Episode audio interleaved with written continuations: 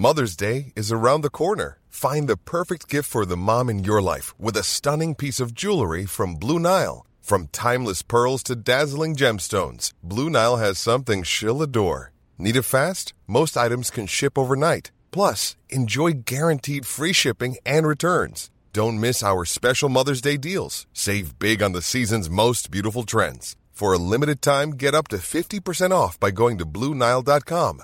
That's Bluenile.com.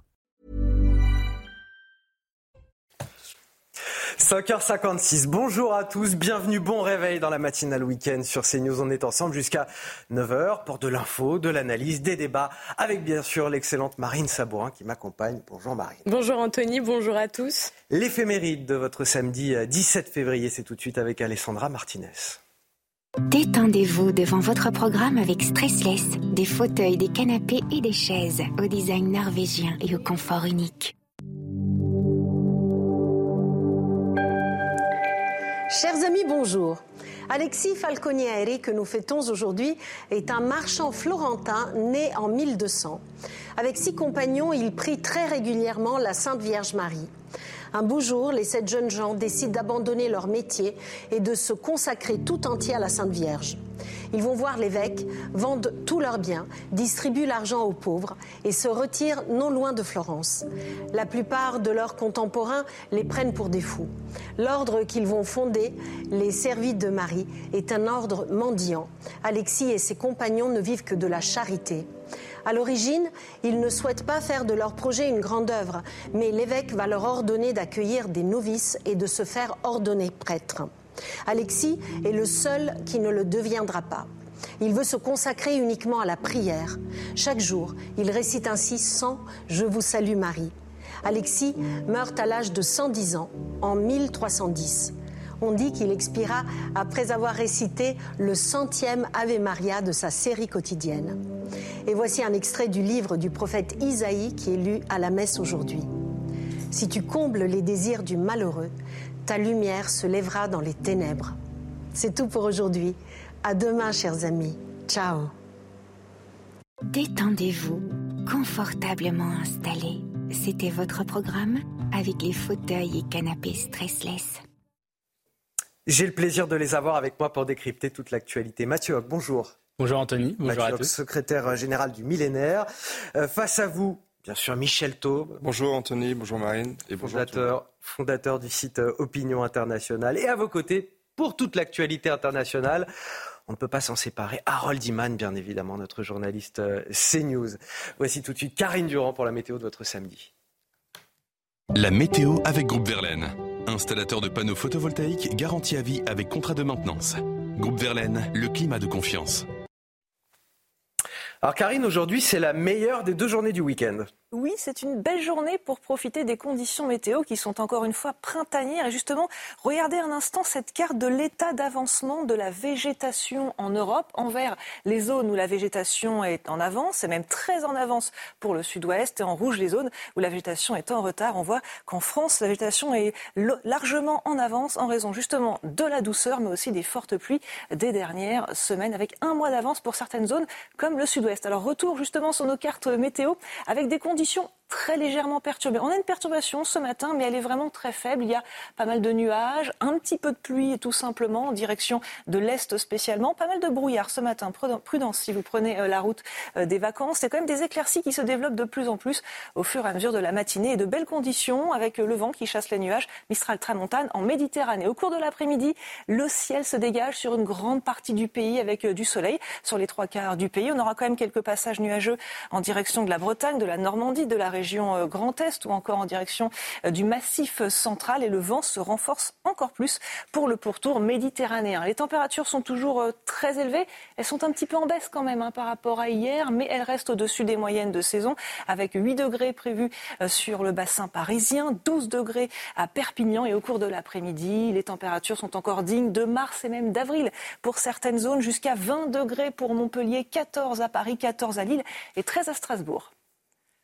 Chaud l'été, froid l'hiver, c'était la météo avec Groupe Verlaine. Isolation thermique par l'extérieur avec aide de l'État. Groupeverlaine.com À la une de votre journal de 6 heures, la grande débrouille pour les usagers du rail ce week-end. Au moins 150 000 Français qui ne peuvent pas partir en vacances. La SNCF n'est pas au rendez-vous, nous dit Christophe Fanichel, patron de la branche voyageurs.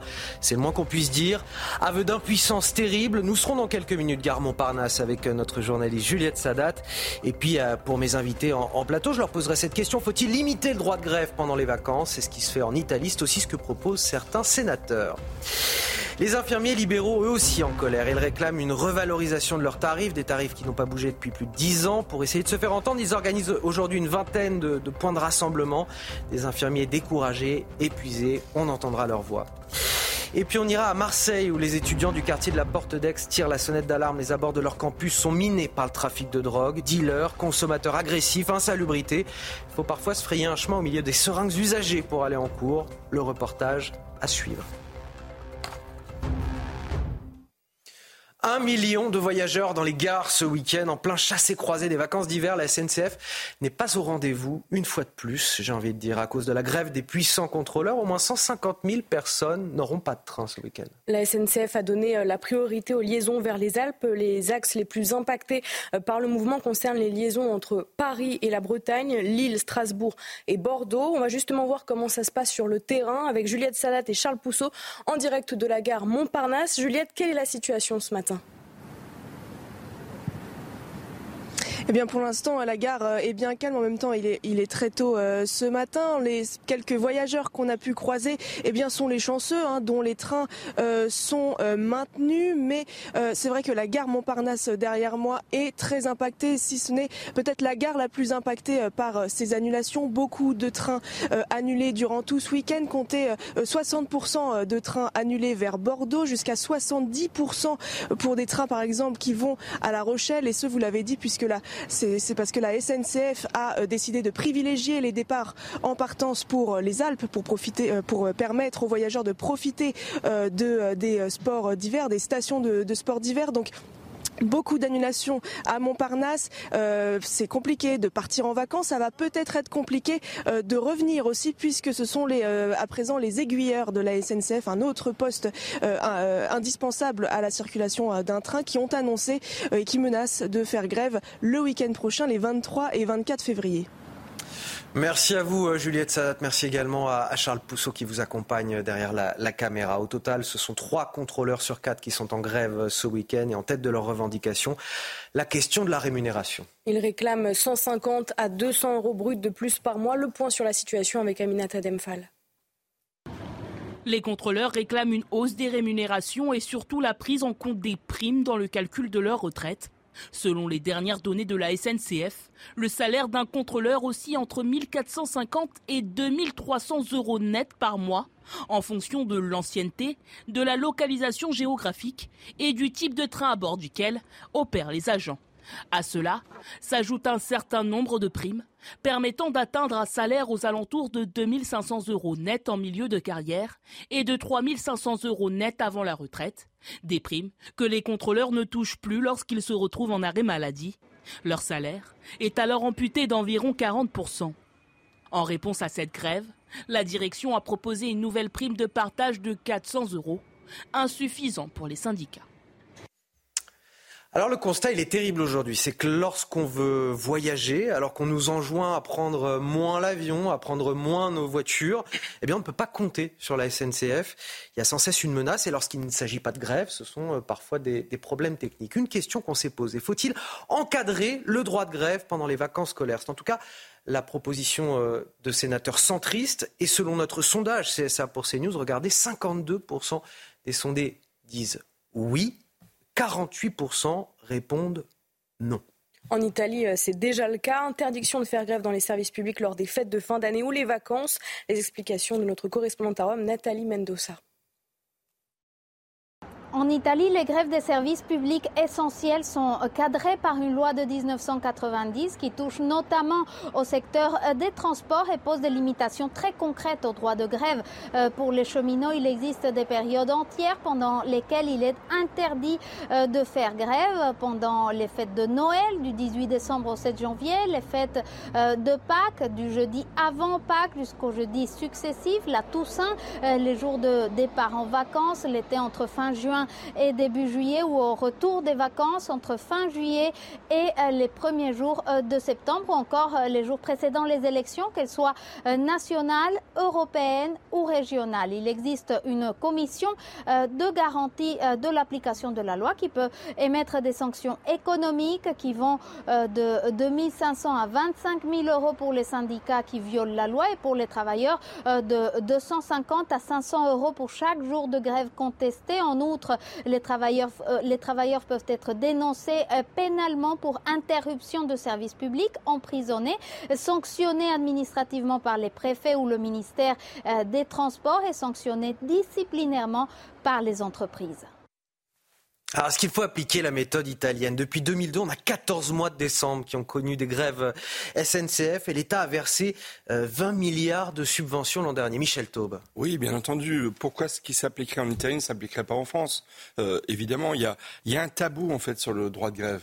Et moi, j'aimerais d'abord dénoncer un discours qu'on entend sans arrêt, qu'on dit le droit de grève est à valeur constitutionnelle. Oui, bien entendu mais tous les droits à valeur constitutionnelle sont encadrés par la loi. Et c'est justement ce que dit la Constitution. La Constitution, elle dit le droit de grève est exercé et, le cadre d'exercer le droit de grève est défini par la loi. Donc la loi peut s'adapter tout en maintenant le caractère constitutionnel, ce droit sacré qui est le droit de grève. Donc effectivement, il faut l'encadrer. Mais je vais vous dire, il y a une hypocrisie française qui remonte à très loin. C'est que nos politiques, ça fait des décennies que nous vivons des, grèves euh, intempestives. Ça fait des décennies que vous avez des politiques qui disent ah oui, on va revenir dessus, on va, l'encadrer. Et ça fait des décennies que rien ne bouge, rien ne change. La preuve, c'est que l'année dernière, il y a une loi qui a été votée pour les Jeux Olympiques la loi Paris 2024, qui a limité d'autres droits, notamment en matière de, liberté d'expression, euh, usage des, des, smartphones, etc., parce que tout va être beaucoup plus contrôlé à cause des dangers que peuvent représenter les Jeux Olympiques. Et est-ce que les politiques ont décidé d'encadrer l'exercice du droit de grève pendant les Jeux Olympiques? Non. Donc il y a une hypocrisie également politique et qu'on vient de pas se plaindre lorsqu'effectivement les Français sont une énième fois pris en otage. Malheureusement, on ne peut pas faire grand-chose. Ce qui est terrible, euh, Mathieu c'est que cette situation, on la paie triplement à travers nos impôts, à travers le prix des billets, et puis toutes les locations, les réservations que l'on perd pour nos vacances parce qu'on a raté notre train, par exemple. Et, en plus, toutes les cotisations sociales que l'on verse aussi pour la réforme, des, enfin pour les, pour les retraites, notamment de ces personnes-là qui sont euh, avantagées par le système euh, du, calcul des retraites, vont aussi dans, ce sens-là. Moi, je considère aujourd'hui que le droit de grève est un luxe pour un certain nombre de salariés de ces entreprises EDF, EDF SNCF, RATP, ce type d'entreprise-là, parce que pour réussir le droit de grève, il faut que vous soyez suivi par une majorité de, salariés. Or, la majorité des salariés aujourd'hui de ces entreprises sont syndiquées, enfin pas la majorité, mais on est à des, taux de syndicats, des taux de syndiqués euh, plutôt autour de 20, 20 30, 40 dans ce type d'entreprise, et donc ce qui fait que le corps syndical a un poids politique au sein des entreprises qui est très fort, et donc se permet des grèves intempestives au moment où ça gêne le plus les Français, et comme vous le dites, c'est la triple peine pour les Français. Or, donc moi, je pense qu'il faut encadrer le droit de grève, avoir un service public minimum comme euh, sur le modèle italien, à la fois en termes de, durée de jours euh, de grève, mais à la fois aussi en termes de. Oui, les centristes proposent 60 jours par an, jours sur une période de 15 jours maximum à chaque fois. Par exemple, ça peut être une bonne proposition. Ça peut être aussi faire comme dans les, dans les hôpitaux. Dans les hôpitaux, on assume une mission de service public. Quand on fait grève, on montre qu'on fait grève, mais on continue d'assurer le, un service public qui est dit essentiel. Or, aujourd'hui, la mobilité, c'est un service essentiel. Et moi, ce que je vois par rapport, pour rebondir à ce que disait Michel, euh, concilier deux libertés fondamentales, comme par exemple le droit de grève et le droit à la mobilité ou le droit à manifester et euh, les troubles à l'ordre public, c'est des choses que l'État sait faire théoriquement. Donc, il est possible d'encadrer le droit de grève. Vous avez dit une chose, euh, la SNCF, c'est à la fois un, secteur stratégique. La mobilité, la possibilité de se déplacer, elle est vitale dans un pays comme la France surtout dans un pays aussi centralisé que la France, où tout passe par Paris. Et donc, beaucoup de personnes sont obligées de venir à Paris, pour, ne serait-ce que pour travailler, et donc ont besoin de pouvoir rentrer chez eux. Mais vous avez une chose, euh, Anthony, c'est un produit de luxe. c'est devenu très cher. Donc en plus, euh, ce, secteur stratégique... Oui, parfois c'est plus cher de prendre le train que l'avion pour certaines distances. on perd sur tous les tableaux. C'est-à-dire que c'est devenu un, un service extrêmement cher. Pour un service public, c'est quand même choquant. Deuxièmement, euh, il y a des moments où effectivement on nous impose, on nous prend tous en, en otage. Et donc, si vous voulez, il y a, au final, il y a une irresponsabilité des syndicats qui ne respectent pas la contrepartie de tous les avantages qu'ils ont, c'est d'assurer la continuité du service public. Celle-ci n'est pas assurée et c'est extrêmement euh, dommageable. Plein de sujets à évoquer avec vous ce matin. Autre secteur en colère, celui des infirmiers euh, libéraux. Pour eux, la norme, c'est plutôt 50 heures de travail par semaine. Ils réclament une revalorisation de leurs tarifs, des tarifs qui n'ont pas augmenté depuis plus de 10 ans. Et pour ce faire, les euh, infirmiers libéraux organisent aujourd'hui euh, une vingtaine de points de rassemblement, avec notamment des barrages filtrants et des distributions de tracts. Des infirmiers découragés, partagés entre fatigue psychologique et physique. C'est le cas de Sabrina, infirmière de Sorinière en Loire-Atlantique. Avec ses collègues, elle se sent grande oubliée du Ségur de la santé. Son témoignage est recueilli par Jean-Michel Decaze. La permanence au cabinet est terminée. Sabrina Villain est arrivée à 8h. À 9h30 commence la tournée du matin à domicile. 5 heures de tournée, on voit une vingtaine de personnes pour un salaire de bah, euh, entre 2000 et 2400. Salaire pour des journées de 10 heures. Elle doit repartir en fin d'après-midi pour les soins du soir et l'administratif, plus un week-end sur trois à assurer. Chez cette patiente, changement de pansement. Ça va me rapporter en brut 6,30 euros sans le déplacement. Sur ces 6,30 euros, euh, moi, il faut que j'enlève la moitié, hein, parce que... C'est les charges. C'est les charges. Se déplacer de maison en maison pour gagner euh, en brut 6 euros, c'est sûr que... ça peut être décourageant, parce que comme c'est quand même un métier qui nécessite beaucoup d'énergie, même, même si on aime ce qu'on fait, à un moment donné, si on ne peut pas en vivre. L'acte infirmier n'a pas été revalorisé depuis 2009. 58% des cabinets infirmiers pourraient fermer d'ici 5 ans, selon la profession. Les écoles perdent des étudiants. 8,83 euros brut pour cette prise de sang, 12,60 pour un soin plus technique comme celui-ci. Les infirmières libérales n'ont rien obtenu lors du Ségur de la santé après l'épidémie de Covid. Alors forcément, là, le contraste, il est terrible. On a des euh, travailleurs euh, qui sont euh, sur le pont. 50 heures par semaine, c'est la, la norme pour eux. Il y a la hausse du prix des carburants, la pénibilité avec la manipulation de patients qui sont parfois lourds, énormément de paperasse aussi pour eux. Là aussi, il y a un travail de simplification à faire. Ils ne rentrent plus dans leurs frais à tel point que 60% des cabinets pourraient fermer d'ici 5 ans. Les, infirmières, beaucoup libérales, sont sont un métier extrêmement important. Elles jouent un rôle absolument décisif dans un système de santé qui est presque en péril. Euh, face à la rigidité des hôpitaux, face à des médecins qui sont de moins en moins présents, de plus en plus de déserts médicaux, c'est souvent les infirmiers libéraux qui font en fait, j'ai envie de dire, la soudure et qui sont pour les pouvoirs publics la variable d'ajustement, mais qui en fait sont pour les Français et pour les patients souvent les sauveurs, les premiers qui interviennent lorsqu'il y, y, a des problèmes. Et donc effectivement, paradoxalement, ils sont au centre du système et ils sont les oubliés du système. Et donc, je pense que leurs revendications sont totalement pertinentes et j'espère qu'ils seront entendus par le nouveau ministre délégué à la santé. Je crois que c'est le cinquième depuis, euh, euh, depuis deux ans. Il faut les entendre. Frédéric Valtou, euh, s'il y a une, une question, en, tout cas, à poser, c'est celle de, effectivement de la, légitimité de leur, de leur combat, peut-être par rapport à d'autres. Le système de santé aujourd'hui a besoin tout à fait. Et puis d'autant plus les infirmières libérales pour plusieurs raisons. Le premier point, c'est ce que vous mentionniez dans votre, euh, dans votre reportage, dans votre annonce, c'est qu'elles elles ne sont pas éligibles au, Ségur de la santé.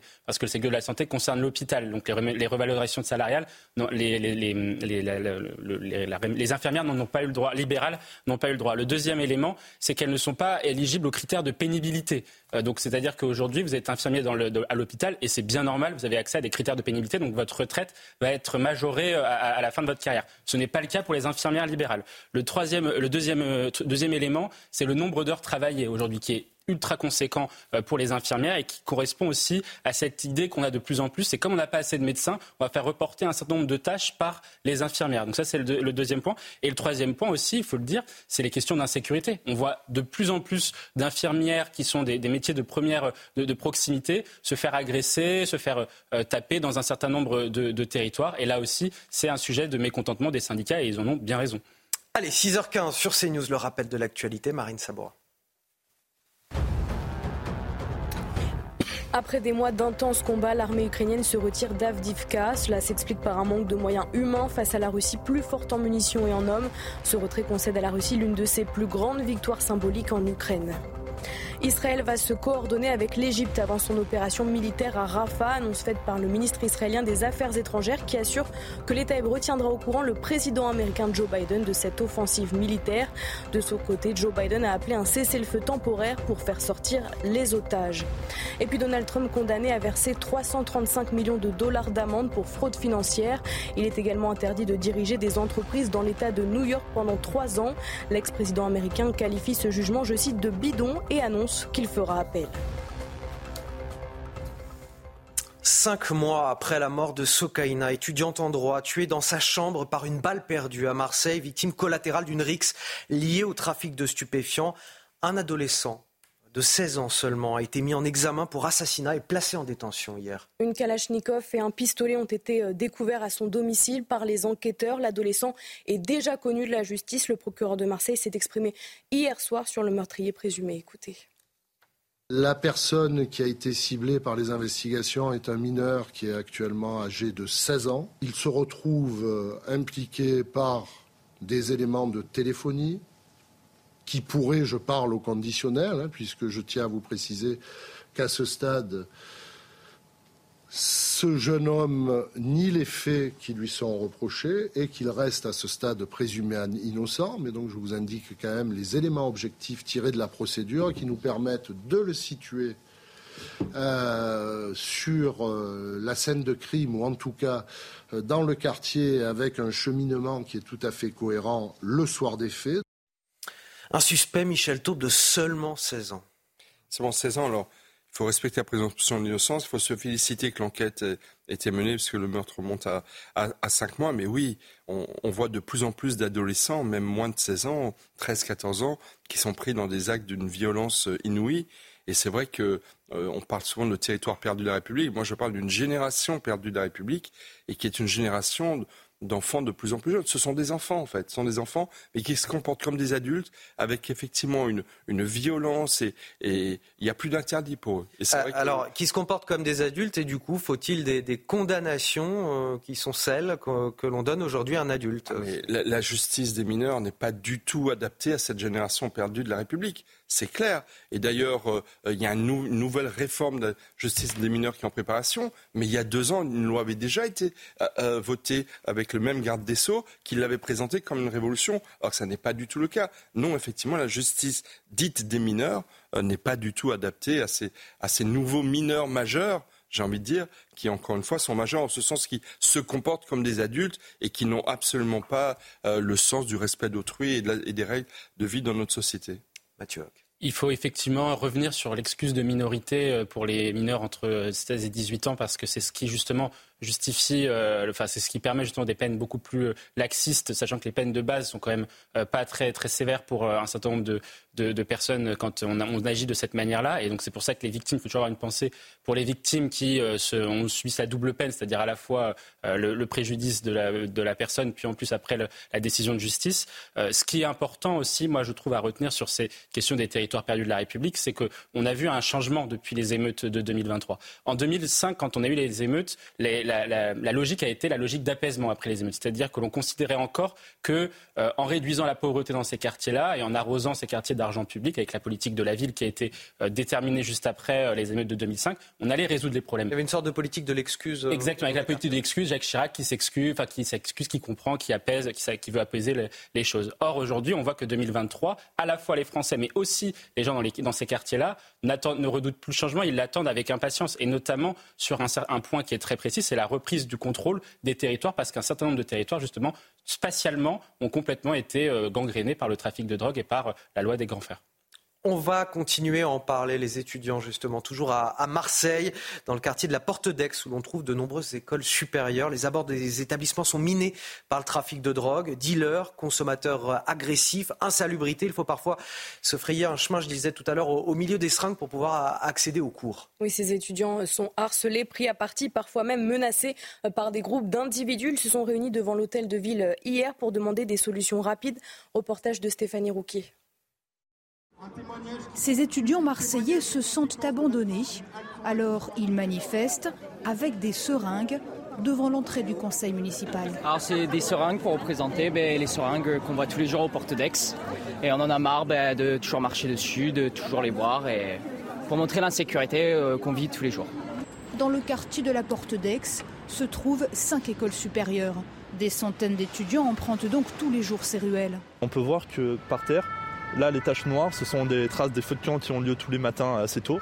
Et puis après, plus loin, dans les allées, on a les espaces où les gens viennent se shooter avec leurs seringues qu'ils laissent par terre, ensanglantées, et qu'on retrouve, nous, étudiants, quand on doit passer pour, euh, pour rentrer dans nos salles de cours.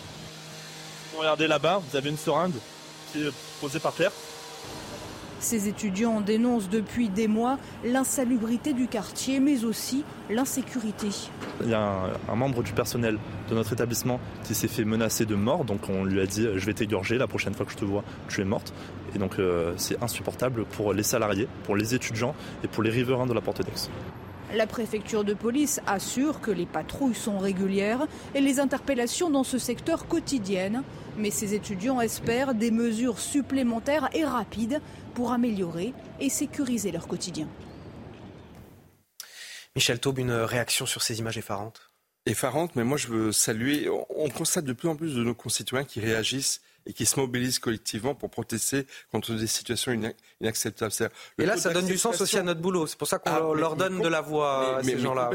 Et en fait, je pense que le, taux d'acceptation, de tolérance, il, est de moins en moins là. Et heureusement, effectivement, les Français veulent une tolérance zéro face au manquement de respect, de la paisibilité et de la sécurité dans la vie. Et donc ces réactions, ces mobilisations sont vraiment à saluer et à mon avis vont être de plus en plus nombreuses. Mathieu. Et, un autre point que j'ajouterais euh, rapidement sur ce sujet, c'est que euh, votre reportage illustre un chiffre qui est tout à fait parlant, qu'on ne traite pas souvent, je trouve, c'est que 40% du trafic de drogue concerne le cannabis. Donc ça veut dire que 60% du, marché de la drogue en France aujourd'hui, c'est toutes les autres drogues, notamment les drogues les plus dures. Et on voit dans les universités se développer de plus en plus euh, la question de la consommation de, de, la drogue. Et là encore, moi j'appelle toujours, que ce soit les jeunes ou les moins jeunes, à être responsables, parce que c'est ce qui alimente le trafic de drogue et c'est ce qui alimente ensuite après euh, la situation d'un certain nombre de territoires. Allez, le reste de l'actualité, 3 milliards d'euros, c'est le montant de l'aide que va apporter la France à l'Ukraine cette année, euh, fruit d'un partenariat civil et militaire dans la durée entre nos deux pays. On va en parler avec vous, Harold Iman, sur ce plateau. Harold, un, un partenariat historique annoncé par euh, Emmanuel Macron et Volodymyr Zelensky hier soir à l'issue de leur rencontre à l'Elysée. Et c'est la troisième formule du genre, puisque le Royaume-Uni aussi a ce genre d'accord de sécurité et l'Allemagne, la veille, avait signé. Donc, Des accords bilatéraux, c'est ça Bilatéraux avec l'Ukraine. Donc euh, pour le Royaume-Uni, le montant est de 2,9 milliards d'euros. Pour l'Allemagne, c'est 1,1 milliard. Ça paraît beaucoup plus petit, mais pour des raisons techniques, ils ont fait très vite en Allemagne au lieu de s'embourber dans des tractations parlementaires. Donc ça devrait augmenter. Et pour la France, regardez sur euh, trois euh, ce que cela a été. D'abord, voilà 1,7 milliard en 2022, 2,1 en 2023 et 3 milliards maintenant. Alors cette aide, c'est essentiellement des armements et des, euh, euh, choses non létales, mais qui ne sont pas des armes et qui sont nécessaires pour la guerre, et tout ça venant de l'industrie euh, française. Donc, quelque part, cette dépense va revenir ou même rester en France signalons l'artillerie. La France s'occupe d'apporter de l'artillerie à l'Ukraine. Chaque pays a été désigné dans l'alliance euh, euh, occidentale pour donner quelque chose dans lequel il est spécialisé. Donc certains pays donnent de l'aviation, euh, d'autres des armes légères. La France, c'est l'artillerie puisque nous avons le canon César qui est archi précis et qui a un petit peu sauvé un bout du front en 2022 à un moment clé. Et donc la France en a livré 18, en a recommandé 12 et il y en aura encore 60 de commandés. Et les autres pays de l'Alliance Atlantique qui ont des canons César sont autorisés à les transférer à l'Ukraine par la France. Parce que, voilà, quand vous vendez de l'armement, vous avez un droit de regard sur où ça va après. Donc, tout cela euh, donne un paquet très intéressant pour l'Ukraine qui en a désespérément besoin, puisque la pression russe augmente et, on l'a signalé tout à l'heure, la ville de Avdiivka, qui est toute petite mais quand même symbolique, a été évacuée par les troupes ukrainiennes débordées.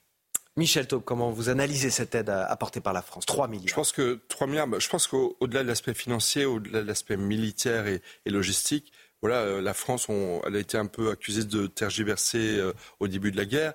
Euh, là, l'engagement est quand même important. On voit que d'année en année, il augmente. Emmanuel Macron a annoncé hier qu'il se rendrait également en Ukraine d'ici la mi-mars. Et la semaine prochaine, ça fera deux ans deux ans que cette guerre a été déclenchée par, par la Russie. Donc voilà, on est à un moment à la fois stratégique et très symbolique de cette sale guerre, parce que c'est une. Il y a, une volonté de pallier euh, l'absence des, des, des États-Unis, en tout cas le, le, le, la réduction de, de, du soutien américain? Bah, il y a une volonté, à mon avis, de s'y préparer, parce qu'effectivement, le Congrès américain au Sénat bloque déjà l'attribution de nouvelles subventions à, à l'Ukraine, mais avec ce qu'a annoncé Donald Trump en cas de réélection, effectivement, je pense que l'Europe va être une fois de plus face à son destin et peut-être beaucoup plus seule qu'à d'autres époques si Donald Trump passe aux actes. Donc oui, il faut s'y préparer. Allez, on va marquer une courte pause. On revient dans un instant. On vous emmènera à Lorient, en Bretagne, où un quartier est passé au, fil des ans sous la coupe des trafiquants de drogue. Euh, le quotidien est devenu euh, invivable pour les, pour les riverains. Euh, notre reportage à suivre juste après la pause. De retour sur le plateau de la matinale week-end avec Marine Sabourin, Mathieu Hoc, Michel Taube et Harold Iman pour décrypter ensemble toute l'actualité. Voici les titres de votre journal de 6h30. À la une, on vous emmène ce matin à, Lorient, en Bretagne, où au fil des ans, un quartier est passé sous la coupe des trafiquants de drogue. Des intérimaires du deal qui viennent parfois de régions parisiennes, qui mènent la vie dure aux riverains. En septembre dernier, l'un des habitants a même été tué d'une balle dans le thorax. Ils vivent désormais dans la peur. Le reportage de nos équipes dès le début de ce journal. SNCF, RATP, hôpitaux de Paris, forces de l'ordre. Faut-il craindre un printemps social à l'approche des JO De nombreux syndicats entendent bien profiter de l'occasion pour tirer leur épingle du jeu, attisés également par certains politiques comme la députée insoumise Mathilde Panot. On fera le point sur les secteurs en colère dans cette édition. Il dénonce des pertes folles. Les pêcheurs du golfe de Gascogne sont interdits de travailler depuis maintenant un mois. Décision du Conseil d'État pour protéger les dauphins. Ils ne se versent aucun salaire. Leur activité est clairement menacée. Reportage à suivre. Sortir le soir pour promener son chien, euh, des habitudes banales qui pour certains relèvent de l'impossible. C'est le cas notamment pour les habités du quartier de Kervan pardonnez-moi, Kervénanec à Lorient, pas toujours facile à, prononcer, des habitants euh, de ce quartier de, Lorient en Bretagne, un quartier miné par les trafics de stupéfiants. les différentes opérations euh, des forces de l'ordre n'y ont rien changé. En septembre dernier, un des habitants a été tué par un trafiquant. Michael Chaillot a rencontré l'un des frères de la victime. Regardez. Numéro 19, rue Maurice Thorez à Lorient, la tour infernale comme l'ont renommé les habitants du quartier Kervénanec. Au troisième étage, la poignée est encore tachée de sang. C'est ici que le 3 septembre dernier, Denis Ledreff, qui selon ses frères ne trempait pas dans le trafic, est abattu d'une balle dans le thorax, tiré par un dealer du quartier. Il est quand même rentré chez ma mère, euh, voilà, tac, et puis euh, bah, le coup il est parti. Il y a un autre réseau qui est arrivé sur les lieux, et puis, euh, voilà, après bah, c'est la guerre, hein. c'est la guerre entre eux. Et, puis il y a des victimes, euh, il y a des victimes dans le lot, c'est clair. Les Ledref ne veulent pas montrer leur visage. La mort de leur frère, c'est le point d'orgue d'un trafic de stupéfiants qui a changé, plus violent, où même à Lorient, les armes à feu ont remplacé les couteaux. On constate la présence de personnes qui sont originaires de régions parisiennes, nantaises ou, ou de Rennes par exemple. Qui viennent sur une petite ville comme Lorient. Tout à fait, avec leur, leur, manière de pratiquer, comme dans les grandes villes. Donc automatiquement, plus de violence de manière générale. On a fait plus d'une soixantaine d'opérations dans les quartiers de Lorient, plus d'une centaine de personnes interpellées et plus de 60 déférés. Malgré ces opérations coup de poing ou place nette, le trafic continue selon un des frères Le Dreyf qui vit toujours dans le quartier. Je laisse pas sortir mes enfants dehors, même pour aller au parc. Je vois des têtes que que euh, cette personne euh, côtoyait euh, en permanence en bas de chez moi. Ces, gens-là n'ont pas perdu contact avec la personne qui a descendu mon frère. Depuis six mois, le meurtrier de Denis Lodref court toujours. Les points de deal fixes sont quasi inexistants, remplacés par des livraisons à domicile. Et on a un phénomène, euh, Mathieu, qui est extrêmement bien documenté euh, désormais. C'est euh, ces villes moyennes qui sont touchées par les trafics de drogue. Avant, on avait les quartiers difficiles où les gens allaient, les consommateurs notamment, allaient chercher ce qu'ils voulaient dans ces quartiers du côté des, des, dealers. Et désormais, ce trafic s'est rapproché des consommateurs. Ce phénomène se retrouve dans toute la France. On a un certain nombre de villes moyennes, désormais des quartiers de ces villes moyennes, qui sont touchés par les trafics et où tout devient invivable pour les riverains. Tout à fait, et ça, ça s'explique notamment par, euh, selon moi, hein, par rapport à la loi SRU. C'est la loi sur le renouvellement urbain. En fait, en 2000, les socialistes ont fait passer une loi qui impose à toutes les villes aujourd'hui de France d'avoir 20% de logements sociaux. Conclusion, vous vous retrouvez avec un certain nombre de quartiers euh, prioritaires de la ville dans toutes les villes euh, de, dans toutes les villes et dans tous les départements. Il y a 1500 quartiers aujourd'hui prioritaires de la politique de la ville. C'est 1500 territoires quasiment perdus de la République et ça, fait 10 par département en moyenne. Donc ça, c'est le premier, le premier point. Le deuxième sujet, c'est qu'ensuite, après, les villes moyennes sont aussi touchées par les deux phénomènes qui traversent ces, territoires perdus de la République. Le premier, c'est la loi des, la loi des gangs, donc c'est-à-dire le fait que, comme vous le, disiez très justement, les, euh, les, les trafiquants se sont rapprochés des consommateurs et ont fait muter et ont opéré des mutations sur leur manière de vendre de, vendre de la drogue, notamment le fait que la vente, la vente de drogue aujourd'hui se fait euh, sur les réseaux sociaux, se fait aussi euh, vraiment de manière beaucoup plus euh, euh, mobile par rapport à, à ce que ça oui, Il n'y a plus nécessairement de points de deal fixes de désormais. De fixe, exactement. Ils vont directement au. Et, et, donc en fait, les policiers déjà, ils avaient du mal avec les points de deal fixes parce que les points de deal, en fait, dès qu'ils en fermaient un, ils, le point de deal rouvrait. Ils fermaient un point de deal à 9 h le, le, le, le, point de deal réouvrait à, à, midi. Et le deuxième sujet aussi que, que je mettrai en avant, c'est la loi des grands frères. Et donc là, c'est tout ce qui relève de la du communautarisme qui a été largement entretenu par certains politiques au niveau euh, local, y compris dans les, territoires, euh, dans les villes moyennes. Et on retrouve donc tous les problèmes de Paris, Lyon, Marseille des années 80-90, on les retrouve aujourd'hui dans toute la France. Ce qui est terrible, c'est que cette euh, forme de dématérialisation des points de deal fait qu'aujourd'hui, euh, bah, toutes les opérations euh, place nette, par exemple, qu'on va mener, est-ce qu'elles vont pouvoir avoir un impact sur la vie quotidienne des, habitants de ces quartiers? C'est très juste et ça complexifie encore plus la donne. Moi, ce que je trouve impressionnant dans ce reportage, c'est les paroles du, du frère de la victime qui parle de guerre. Il parle de guerre. Ils vivent dans un état de guerre.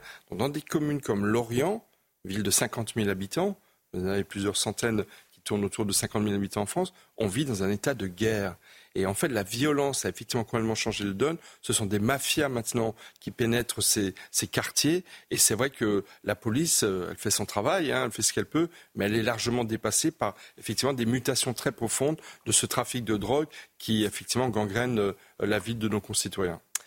La police fait son travail, la gendarmerie euh, également. La gendarmerie qui a commémoré ses héros euh, hier. Hommage a été rendu aux, 14, gendarmes décédés en, 2023 dans le cadre de leur mission. Hommage également à, à ceux qui ont démontré leur courage. Une centaine d'entre eux ont d'ailleurs été euh, décorés aux Invalides en présence du ministre de l'Intérieur, Gérald Darmanin. Oui, d'autres cérémonies ont eu lieu euh, partout en France, à Santonnet-Camp dans le Rhône par exemple, où Marilyn Bior, gendarme réserviste, a été décorée.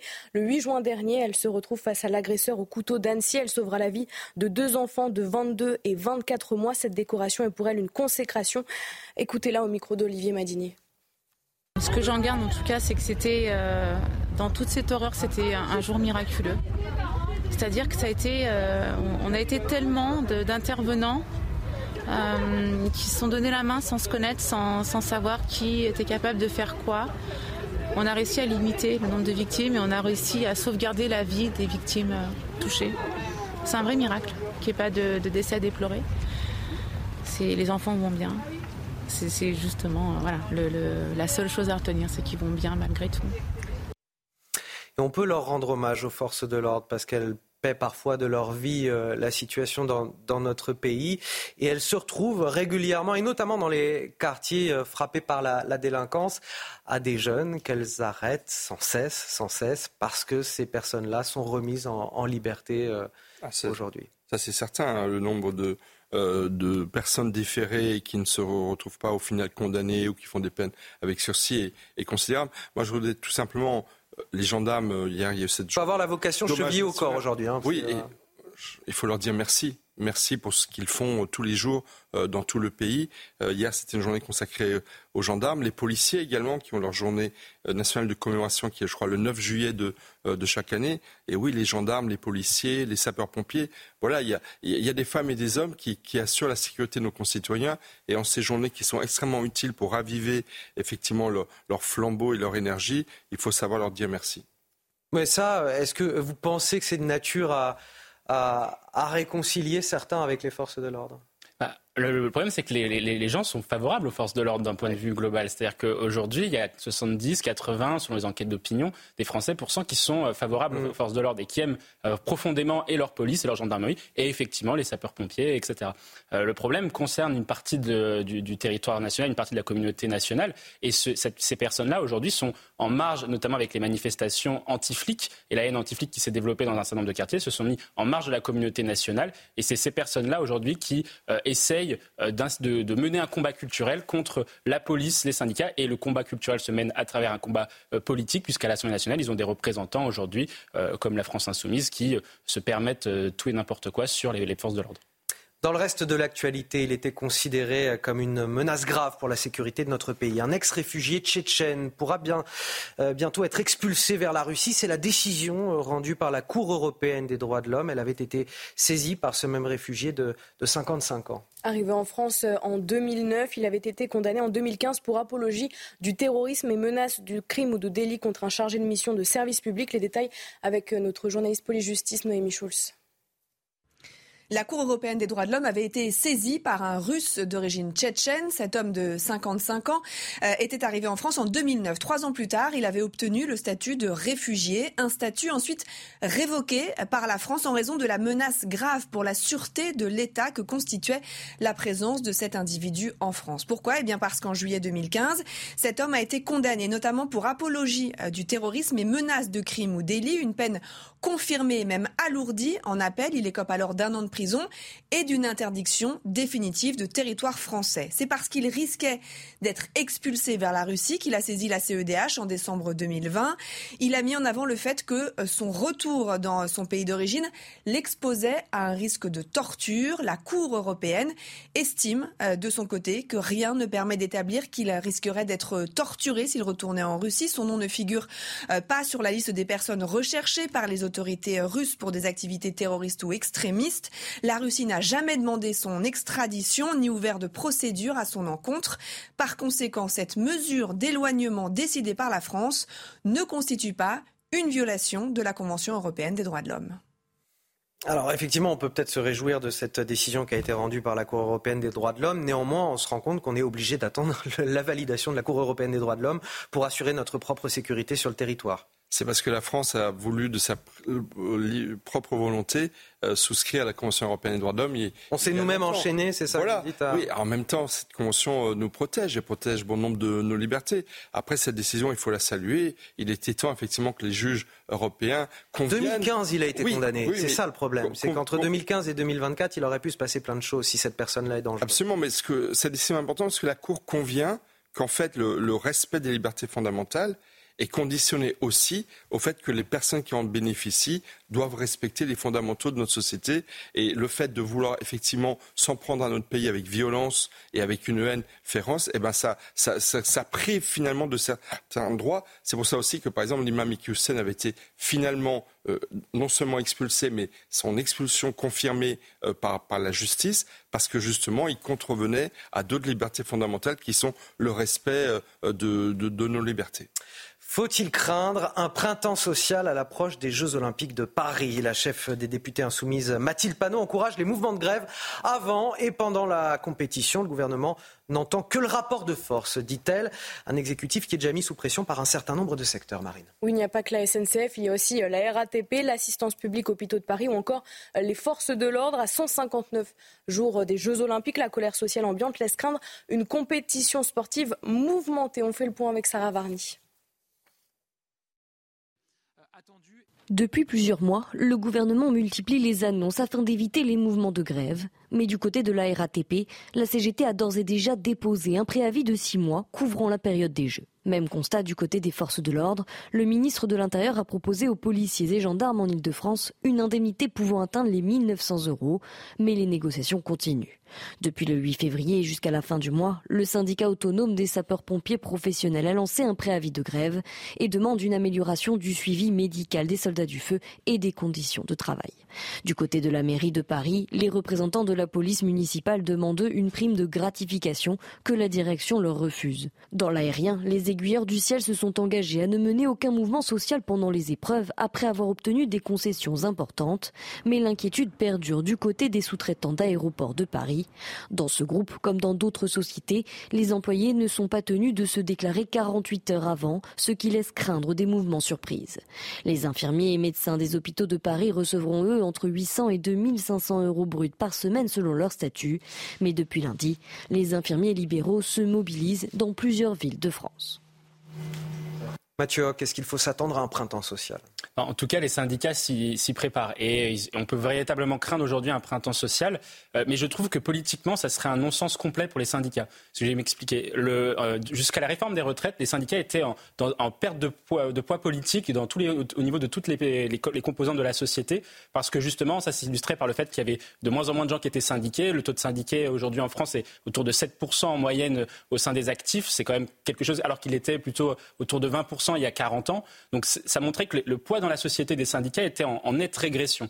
Ensuite, euh, donc, la réforme des retraites, elle a été justement, les, syndicalistes ont pu capitaliser politiquement sur la réforme des retraites puisque les actifs étaient contre la réforme et surtout la stratégie des syndicats avait été jugée plutôt bonne par les Français, euh, notamment lors de la, lors de la, justement de cette mobilisation. L'encadrement des mobilisations avait été bien fait, euh, tout le travail parlementaire, enfin tout le travail en, amont du travail parlementaire qui avait, avait, été bien fait, le dialogue social avait été, avait été plutôt bien tenu par les syndicats et justement, ils avaient réussi à faire pression sur le gouvernement. Or là, maintenant, depuis, euh, depuis du coup, effectivement, à la fois depuis cet hiver, où il y avait 200 000 usagers de la SNCF qui, ont été pris en otage par, les, par les, syndicalistes de la SNCF, et aujourd'hui, avec 150 000 Français qui sont pris en otage par la SNCF, les, euh, les, syndicalistes, s'ils continuent comme ça, avec un printemps social comme vous le, vous le, disiez, ça va, on va arriver vers justement une situation où les syndicalistes vont reperdre du capital politique dans la société. Alors, dans un instant, on va parler du cas plus spécifique euh, des sapeurs-pompiers professionnels mais tout d'abord le rappel de l'actualité à quasiment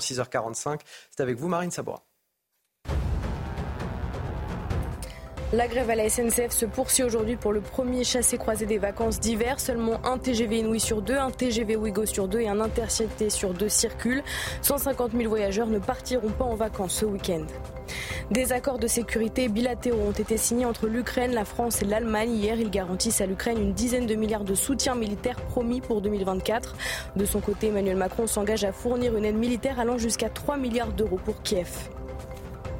Puis des hommages à Alexei Navalny dans plusieurs villes d'Europe. Hier soir, Moscou a annoncé la mort de l'opposant numéro 1 au Kremlin. À Varsovie, Londres ou à Lisbonne, plusieurs centaines de personnes s'étaient réunies, certaines brandissant des pancartes sur lesquelles on pouvait lire Poutine assassin ou encore ne jamais oublier, ne jamais pardonner. Ils sont là pour euh, protéger la population, mais eux, qui les protège? Je vous parle ce matin des sapeurs-pompiers. Euh, vous ne le savez peut-être pas, vous l'avez entendu dans le sujet il y a quelques minutes. Les sapeurs-pompiers sont en grève depuis le 8 février euh, dernier. Des grévistes qui, eux, continuent d'assurer leur mission de service public, continuent de sauver des vies. On leur donne la parole ce matin avec André Goretti. Bonjour et merci d'accepter de témoigner sur notre antenne. Vous êtes le porte-parole de la Fédération autonome des sapeurs-pompiers professionnels. Alors vous, vous êtes dans les Alpes-Maritimes. Euh, expliquez-nous ce matin exactement pourquoi euh, vous êtes en grève. temps social pour nous, euh, puisque c'est une revendication que nous portons depuis plus de 20 années. il s'agit aujourd'hui d'une préoccupation qui porte sur la santé des sapeurs-pompiers dans le domaine de, de, de mission incendie, face au feu, face aux flammes, face aux fumées. les sapeurs-pompiers, la vie des sapeurs-pompiers est mise en, danger par rapport aux problèmes liés au cancer, notamment. C'est-à-dire que vous êtes confronté à des, produits chimiques retardateurs de flammes, vous y êtes exposé, on trouve des, traces dans les analyses? Tout à fait. Euh, le, principe aujourd'hui d'agir face à, face à un incendie, c'est de se retrouver avec euh, une multitude de, toxiques euh, qui vont empoisonner la, vie des sapeurs-pompiers, de reprotoxiques, d'hydrocarbures, d'amiante et de retardeurs de flammes qui vont conduire à ce qu'il y ait une, influence sur, sur notre santé et le, taux de, cancer aujourd'hui est bien plus élevé que tout autre citoyen. Alors ce qui, est, ce qui est bien dommageable aujourd'hui dans, cette situation, c'est que euh, euh, la, la, santé, la préoccupation de la santé par rapport aux autres sapeurs-pompiers du monde est, un élément majeur pour les autres pays et que ce qui nous est avancé avant tout, c'est que les fumées françaises sont différentes des fumées américaines, des fumées canadiennes et que les, conditions dans lesquelles sont, sont protégés euh, les sapeurs-pompiers euh, euh, d'Amérique du Nord ou, d'autres pays les plus proches, comme, la Belgique ou la Suède, c'est de dire tout simplement, c'est que nous avons demandé à nos gouvernants de prendre des mesures législatives pour obliger nos employeurs à nous protéger et éviter aussi, au travers cette problématique de, des fumées, des flammes, des particules dégagées, c'est que nous contaminions et les autres intervenants euh, les citoyens, mais, mais, aussi nos familles. Puisque les particules, aujourd'hui, ben, s'il n'y a pas de principe de décontamination, euh, nous pouvons les, transporter et, les transmettre à, ceux qui, qui, nous entourent. Et concrètement, aujourd'hui, la grève, elle se, se manifeste par, euh, par quoi Dans le département, les, les, casernes en grève? Vous poursuivez tout de même vos ah. interventions? D'abord par une expression en termes de communication et euh, bien évidemment puisque le, principe de désignation de réquisition euh, dans le cadre du service public de secours que nous devons assumer euh, ben, va, continuer. On n'est pas dans la remise en cause de l'exercice d'un métier. C'est de dire tout simplement, est-ce que vous pensez que le ministre de l'Intérieur, M. Darmanin, engagerait ses forces de police sans pour autant qu'il soit armé? Nous sommes sur le même principe. On nous oblige aujourd'hui à, combattre le feu et, un élément qui est très important à retenir, c'est les feux de forêt, sans aucune protection. C'est-à-dire que nous piétinons, nous avalons de la fumée, nous piétinons les cendres pendant des, durées indéfinies, ou parfois, oui, euh, connues, mais, mais pour autant, sans moyen de protection. Voilà. C'est ça qui, euh, qui aujourd'hui est mis en exergue. Et on entend votre appel, euh, André Goretti, euh, porte-parole de la Fédération autonome des sapeurs-pompiers professionnels. Merci d'avoir accepté de témoigner sur notre antenne euh, ce matin. Des pertes monumentales pour les pêcheurs du golfe de Gascogne. Depuis un mois, ils ne peuvent plus aller en, mer, résultat d'une décision du Conseil d'État qui souhaite, par cette décision, protéger les dauphins. Ces pêcheurs qui ne se versent donc plus aucun salaire aujourd'hui. Le gouvernement leur a promis des indemnités, certes, mais ils n'en ont toujours pas vu la couleur. La survie de leur entreprise en dépend. Reportage de Michael Chailloux avec le récit de Sarah Varni. Depuis près d'un mois, les 18 bateaux du port de pêche de Lorient restent à quai. Les pêcheurs ne touchent donc aucun salaire. Pour compenser les pertes, le gouvernement a promis des indemnités à hauteur de 80 à 85% du chiffre d'affaires pour les pêcheurs et de 75% de l'excédent brut d'exploitation pour les marailleurs. On nous promet, bon ben, le mois qu'on terre là, euh, d'être indemnisé le plus rapidement possible, mais rapidement possible, ça veut dire quoi pour eux? Six ou un an après? Pour cet autre patron pêcheur, cet arrêt forcé représente 100 000 euros de chiffre d'affaires en moins un coup dur pour son entreprise. On repart sans, trésorerie, on a tiré dans, dans, tout, dans tous les réserves qu'on avait. Hein. Euh, là, on va repartir euh, comme si on recommençait notre activité. Quoi. Du côté des marailleurs, cette interdiction a également eu des conséquences importantes avec une baisse d'activité sur certaines espèces. Le plus impactant aujourd'hui, c'est euh, la julienne. C'est un produit que vous retrouvez sur tous les étals euh, toute l'année. Euh, ça représente pour nous, sur ce mois-ci qui va être écoulé, à peu près 50% de déficit de volume. Ça représente une trentaine de, de pourcents de moins sur un produit comme le merlu. la sole, c'est de 50 à 60% de baisse de volume parce qu'on arrive à trouver certains de ces produits-là sur d'autres ports.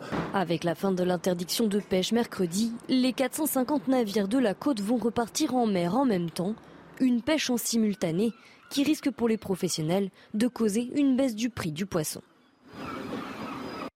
On va marquer une courte pause dans la matinale week-end. Un mot pour vous rappeler que tous nos programmes, nos émissions, les dernières news, les chroniques, les éditos sont à retrouver sur notre application que vous pouvez euh, télécharger avec ce QR code qui s'affiche à l'écran.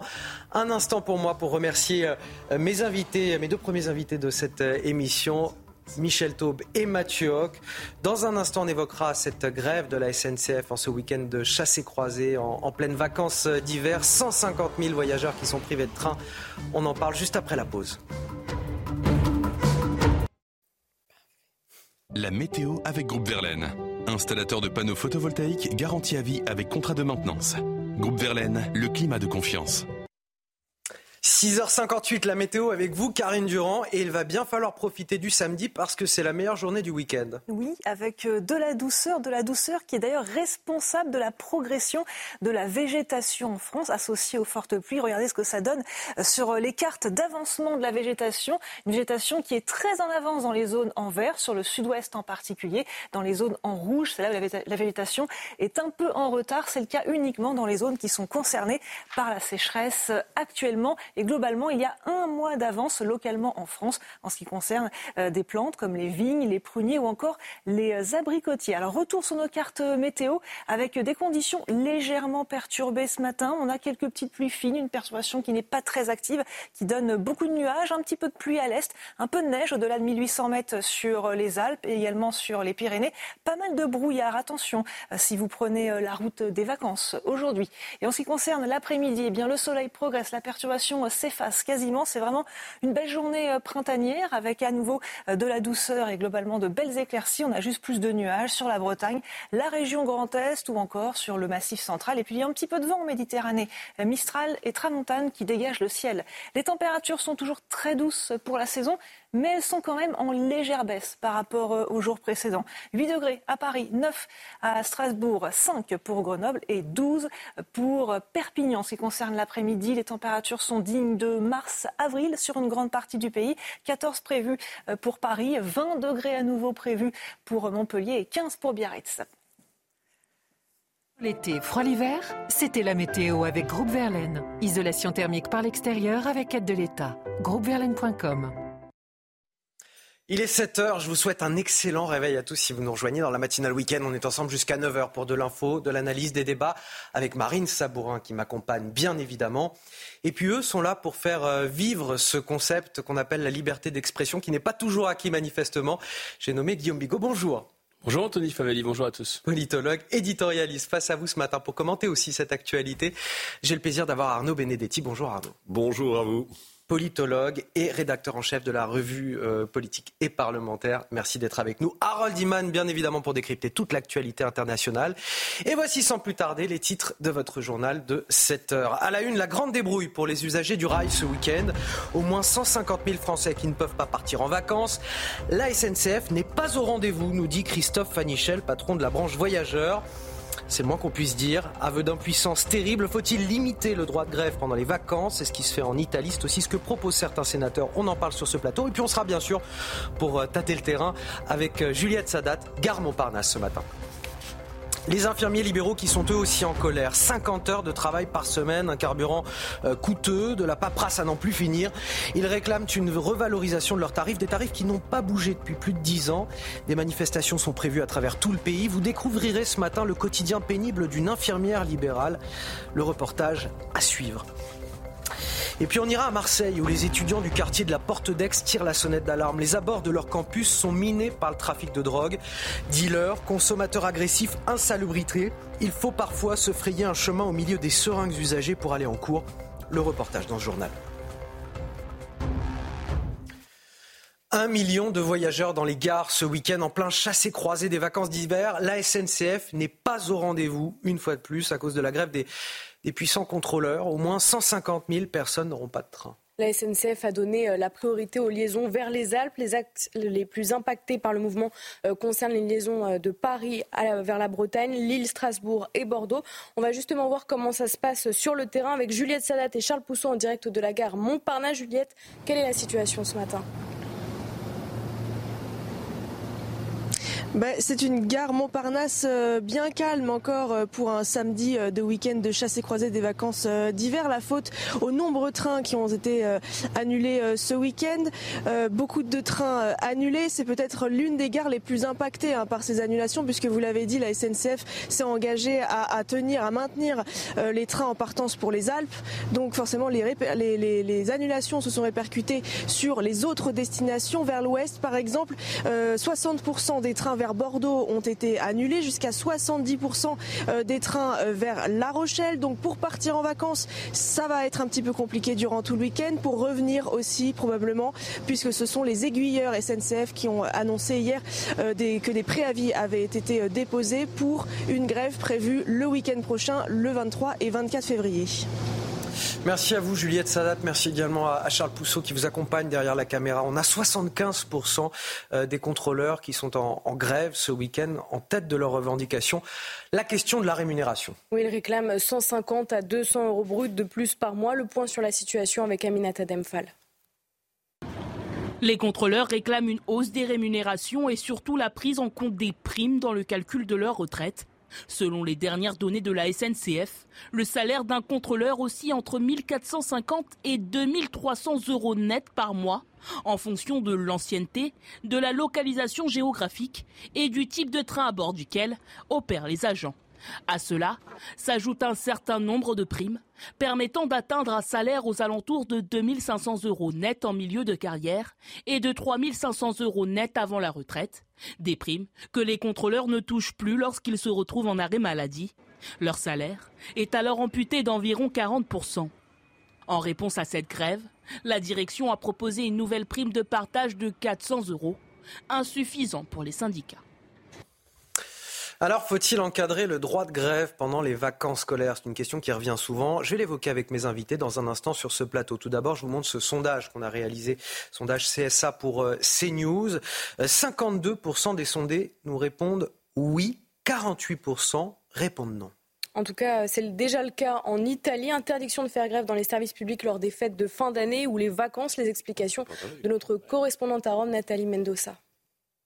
En Italie, les grèves des services publics essentiels sont cadrées par une loi de 1990 qui touche notamment au secteur des transports et pose des limitations très concrètes au droit de grève. Euh, pour les cheminots, il existe des périodes entières pendant lesquelles il est interdit euh, de faire grève pendant les fêtes de Noël du 18 décembre au 7 janvier, les fêtes euh, de Pâques du jeudi avant Pâques jusqu'au jeudi successif, la Toussaint, les jours de départ en vacances, l'été entre fin juin et début juillet ou au retour des vacances entre fin juillet et euh, les premiers jours euh, de septembre ou encore euh, les jours précédant les élections, qu'elles soient nationales, européennes ou régionales. Il existe une commission de garantie de l'application de la loi qui peut émettre des sanctions économiques qui vont de 2 500 à 25 000 euros pour les syndicats qui violent la loi et pour les travailleurs de 250 à 500 euros pour chaque jour de grève contesté. En outre, les travailleurs, euh, les travailleurs peuvent être dénoncés euh, pénalement pour interruption de services publics, emprisonnés, sanctionnés administrativement par les préfets ou le ministère euh, des Transports et sanctionnés disciplinairement par les entreprises. Alors, est-ce qu'on doit en arriver là? Parce que le constat aujourd'hui, il est clair. Quand on veut voyager, alors qu'on nous enjoint à, moins prendre l'avion, à moins prendre la voiture, on ne peut pas avoir confiance en la SNCF. Pendant les périodes de vacances, on ne peut pas avoir confiance parce qu'il y a sans cesse une grève qui, menace le fonctionnement des trains aujourd'hui Bon, d'abord, il y a un principe euh, institutionnel vraiment banal qui est posé dès le départ d'ailleurs des droits de l'homme, c'est la liberté des uns s'arrête, euh, trois petits points, là où commence celle des autres. Donc les libertés doivent être compatibles entre elles, ce qui est difficile, le droit de grève et la liberté d'aller et venir et euh, celle de, se rendre en vacances. une fois que ça, c'est, ce cadre est précisé, euh, on peut se demander aussi si un service public ne doit pas avoir des contraintes particulières. En général, un service public a des contraintes particulières. Il rend un service justement à toute la société, donc ce n'est pas tout à fait une activité euh, comme les autres. Ceci étant dit, il faut se demander aussi si euh, la SNCF a tenu parole. Il y a déjà eu des mouvements de grève importants, ça a déjà perturbé la France, des engagements ont été pris par la direction de la SNCF. Est-ce que oui ou non ces engagements ont été pris? D'après les syndicats, non. C'est-à-dire qu'il y a un certain nombre de promesses qui ont été faites, euh, elles n'ont pas été tenues. Est-ce que pour autant on doit tolérer que les grèves euh, empêchent, euh, alors il y a des gens qui vont en vacances, qui ont pris ça, qui ont réservé longtemps à l'avance. Et puis, il y a des gens qui, que la vie sépare. Il y a beaucoup de, familles monoparentales. Il y a des gens qui vont voir des, euh, qui ont très peu de temps pour aller voir des proches qui sont en fin de vie. Enfin, il y a des, il y a des situations quand même extrêmement pénibles. Oui, il n'y a pas que ceux Et puis, qui il y a des partent gens au qui ski, bossent, parce hein. qu'à chaque fois on dit Voilà. euh, oui, ils sont impactés, ceux qui ont de l'argent pour partir au ski. Oui, oui, donc c'est, beaucoup il faut plus pas compliqué que ça quand même. d'un, d'un revers de main, si vous voulez, le- les- les- l'impact que ça a et de, de la perturbation que ça a, le coût que ça a même pour l'économie dans son ensemble. Il y, a, il y a une question d'intérêt général aussi euh, à limiter et à encadrer le droit de grève. Donc encadrer le droit de grève à certains moments, le limiter, pourquoi pas Il y a déjà de toute façon une législation en place. hein. Il faut assurer un service minimum. Ça existe déjà. Peut-être qu'on peut aller plus loin, mais ce qui est surtout vrai, c'est que tous les Français, à mon avis, et pas seulement les Français qui sont des usagers de la SNCF, mais aussi manifestement les Français qui travaillent pour la SNCF, en ont un peu marre euh, que ce service public soit pris en otage par des espèces de, de manies euh, commerciales, euh, de trucs qu'on va téléphoner sur des services payants euh, pour réserver, appuyer sur un, deux étoiles, lever le bras droit, lever le bras, gauche, etc. On nous dit, voilà, vous allez être remboursé de 100%, euh, vous allez avoir 50% de réduction après. En fait, la Rarement SNCF... 100%. hein. Mais c'est bien ça le problème, c'est que la SNCF ment à la fois à ses, euh, à ses salariés et ment à la fois euh, aux usagers aussi. Là, normalement, Donc c'est ça devient censé un peu être pénible. 100% pour les, pour les remboursements. Euh, Arnaud Voir, Benedetti, censé. Euh, Arnaud Benedetti euh, on a eu 14 mois de décembre depuis 2002 qui ont connu des, des grèves SNCF. Euh, L'État a versé des, des milliards d'euros de, de subventions. Euh, Aujourd'hui, est-ce qu'il faut durcir euh, le droit de grève, euh, en tout cas la, la possibilité de faire grève, comme le proposent les sénateurs centristes, euh, voilà, d'une soixantaine de jours par an, euh, sur des plages de 15 jours maximum où on ne pourrait pas faire grève? Est-ce que c'est une bonne idée? D'abord, il faut rappeler que le Français paye deux fois pour la SNCF. Il paye en tant que client. Clairement, Son billet. on, cesse de nous dire que euh, la SNCF est aujourd'hui une société qui euh, doit euh, être rentable, donc et on a tous constaté que le prix des billets avait considérablement augmenté ces dernières années, alors qu'on nous enjoint, comme vous l'avez rappelé, au nom du développement durable, au nom de la lutte contre le réchauffement climatique, de prendre toujours plus le train Et que la qualité non, du et non- service et non fait que la voiture ou, ou- ou parallèlement. l'avion pour ceux qui ont plus de moyens. Donc ça, c'est une réalité. Et on paye une deuxième fois parce que, quand même, en tant que contribuable, puisqu'il faut rappeler que l'État euh, euh, pa- participe à la, à la recapitalisation de la, de la SNCF. Donc ça, c'est un, un- un principe déjà de, de base qu'il faut, qu'il faut rappeler. Ensuite, concernant le droit de grève, moi, je suis assez frappé quand même par le, le sondage que vous venez de, de, de montrer là à l'écran, euh, CSA, où on voit que finalement, euh, la société française est assez partagée, partagée. sur cette question, alors qu'on aurait pu penser que largement les Français euh, étaient favorables à un encadrement plus restrictif du droit de grève, ce qui manifestement n'est pas le cas. Alors il y a une petite majorité de 52%. Qu'est-ce Et la tendance est à la hausse, c'est-à-dire plus 3 points. euh, oui, elle est là. Mais ça nous dit quand même que aujourd'hui, dans notre société, à l'heure où nous parlons, toute contestation sociale bénéficie quand même, malgré tout, quels que soient d'ailleurs les désagréments qu'elle peut euh, produire sur la vie quotidienne et qui sont des désagréments parfois inacceptables, et c'est le cas, Guillaume a tout à fait raison de rappeler qu'il y a parfois des situations personnelles qui euh, sont euh, particulièrement impactées euh, de manière parfois même dramatique euh, su- par, ces, par ces mouvements sociaux. Mais globalement, on, on voit qu'il y a malgré tout un, un soutien, de- de- un soutien important de l'opinion publique. Alors ensuite, faut-il l'encadrer? On a une proposition de loi qui est aujourd'hui euh, déposée par euh, des sénateurs euh, centristes et LR au, Palais du Luxembourg. Il y a aussi, j'ai entendu hier, Monsieur Olivier Marlex, le président du groupe LR, lui-même souhaite déposer un, texte visant à encadrer le, le droit de grève durant les vacances. Moi, il me semble quand même que, compte tenu en effet des dysfonctionnements que cela crée euh, dans la société, dans l'organisation quotidienne euh, des, des gens, qu'il serait tout à fait euh, nécessaire qu'on puisse en effet peut-être l'encadrer au moins pour la période des vacances. Ça ne me paraît pas scandaleux que de faire euh, cette proposition. Ça me paraît même plutôt aller dans le bon sens. Ensuite, je pense que quelles que soient les revendications assez légitimes, parce que quand même, quand on regarde le, le- le- le salaire des contrôleurs, alors je sais, on va nous dire, ils ont euh, l'assurance de l'emploi, etc., etc., un certain nombre d'a- un certain nombre d'avantages. C'est quand même un salaire qui reste, euh, disons, dans un étiage qui est un étiage assez faible. qu'on bah, le Pardon? C'est l'inflation. Oui, c'est l'inflation. Et encore un peu, et, en plus, oui, il y a l'inflation. Donc, on peut, on peut considérer que finalement leurs revendications sont pas totalement illégitimes en la matière. Mais euh, tous les Français euh, souhaitent être mieux payés en, en période d'inflation. Euh, bah voilà, certes, les contrôleurs veulent être mieux payés, mais c'est le cas de tous les Français, j'ai envie de dire. Non, mais je suis, je suis, je suis d'accord. Mais je veux dire que leurs revendications ne Dans sont pas privé, aller manifester, surtout ceux de aller faire grève, c'est plus compliqué. Leurs revendications hein, ne sont pas forcément illégitimes. Leur mode d'action, par contre, pose un véritable problème.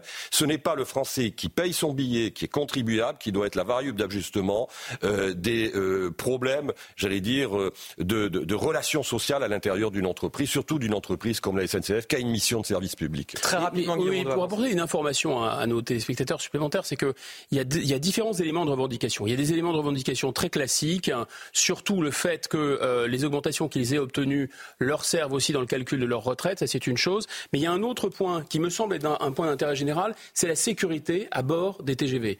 la sécurité à bord des TGV, c'est un point clé. On l'a vu avec le Thalys, attaque euh, terroriste. Il y a de plus en plus euh, de, voyageurs qui sont euh, violents. Parfois, ce sont des gens qui sont seuls, parfois des femmes seules, avec 600 passagers.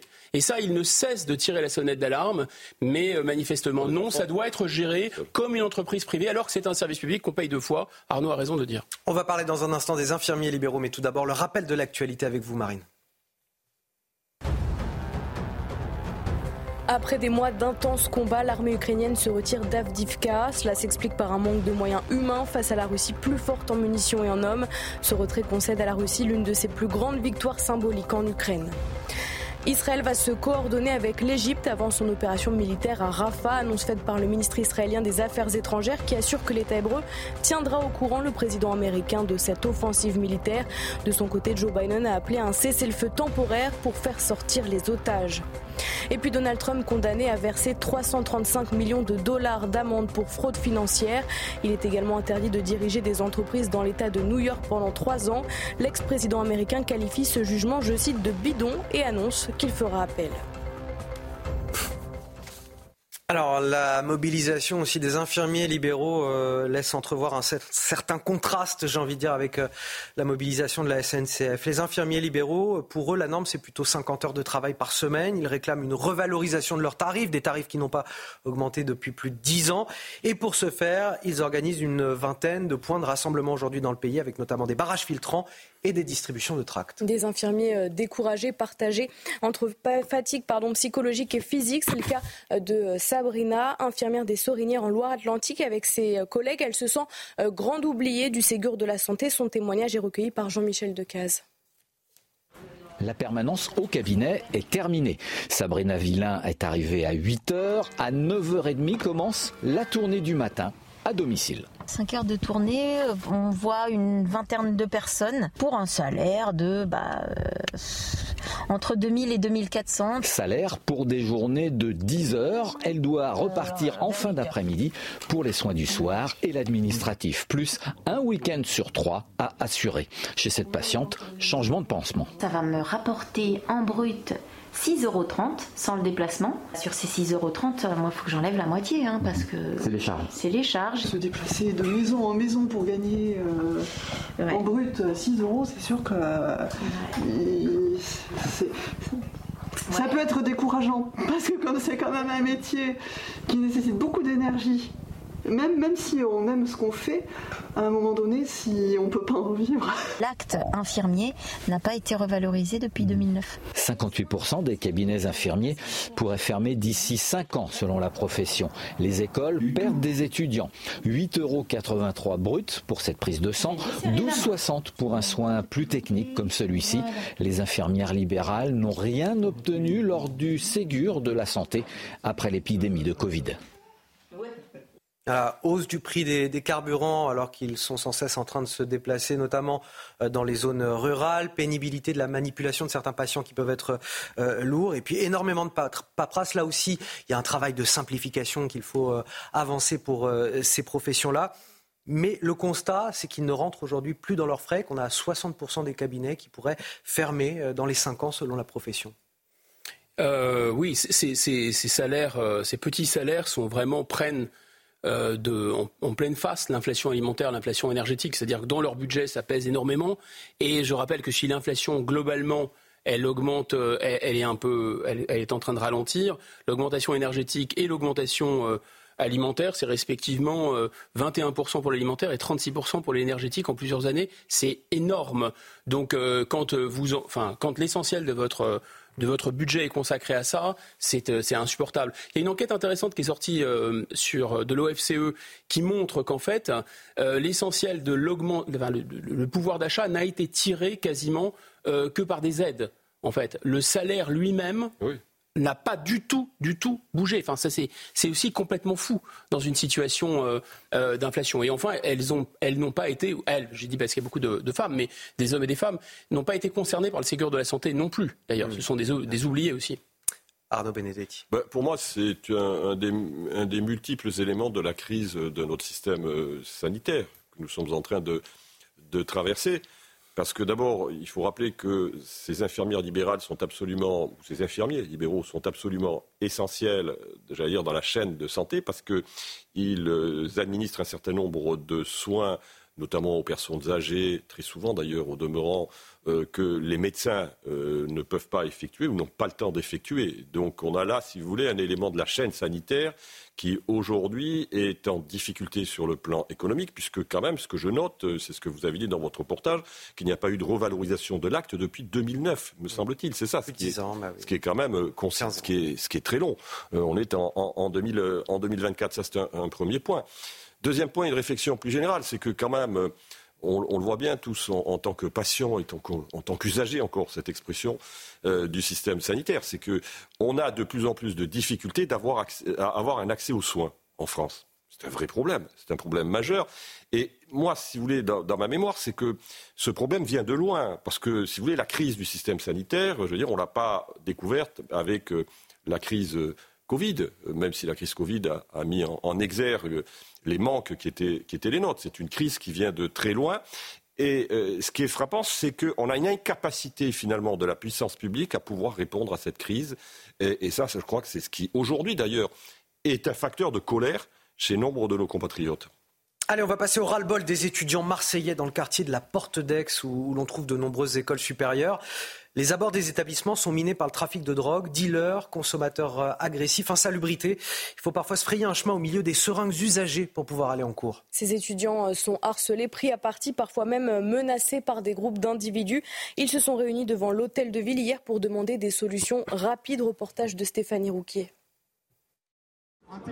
Ces étudiants marseillais se sentent abandonnés, alors ils manifestent avec des seringues devant l'entrée du conseil municipal. Alors c'est des seringues pour représenter ben, les seringues qu'on voit tous les jours aux portes d'Aix.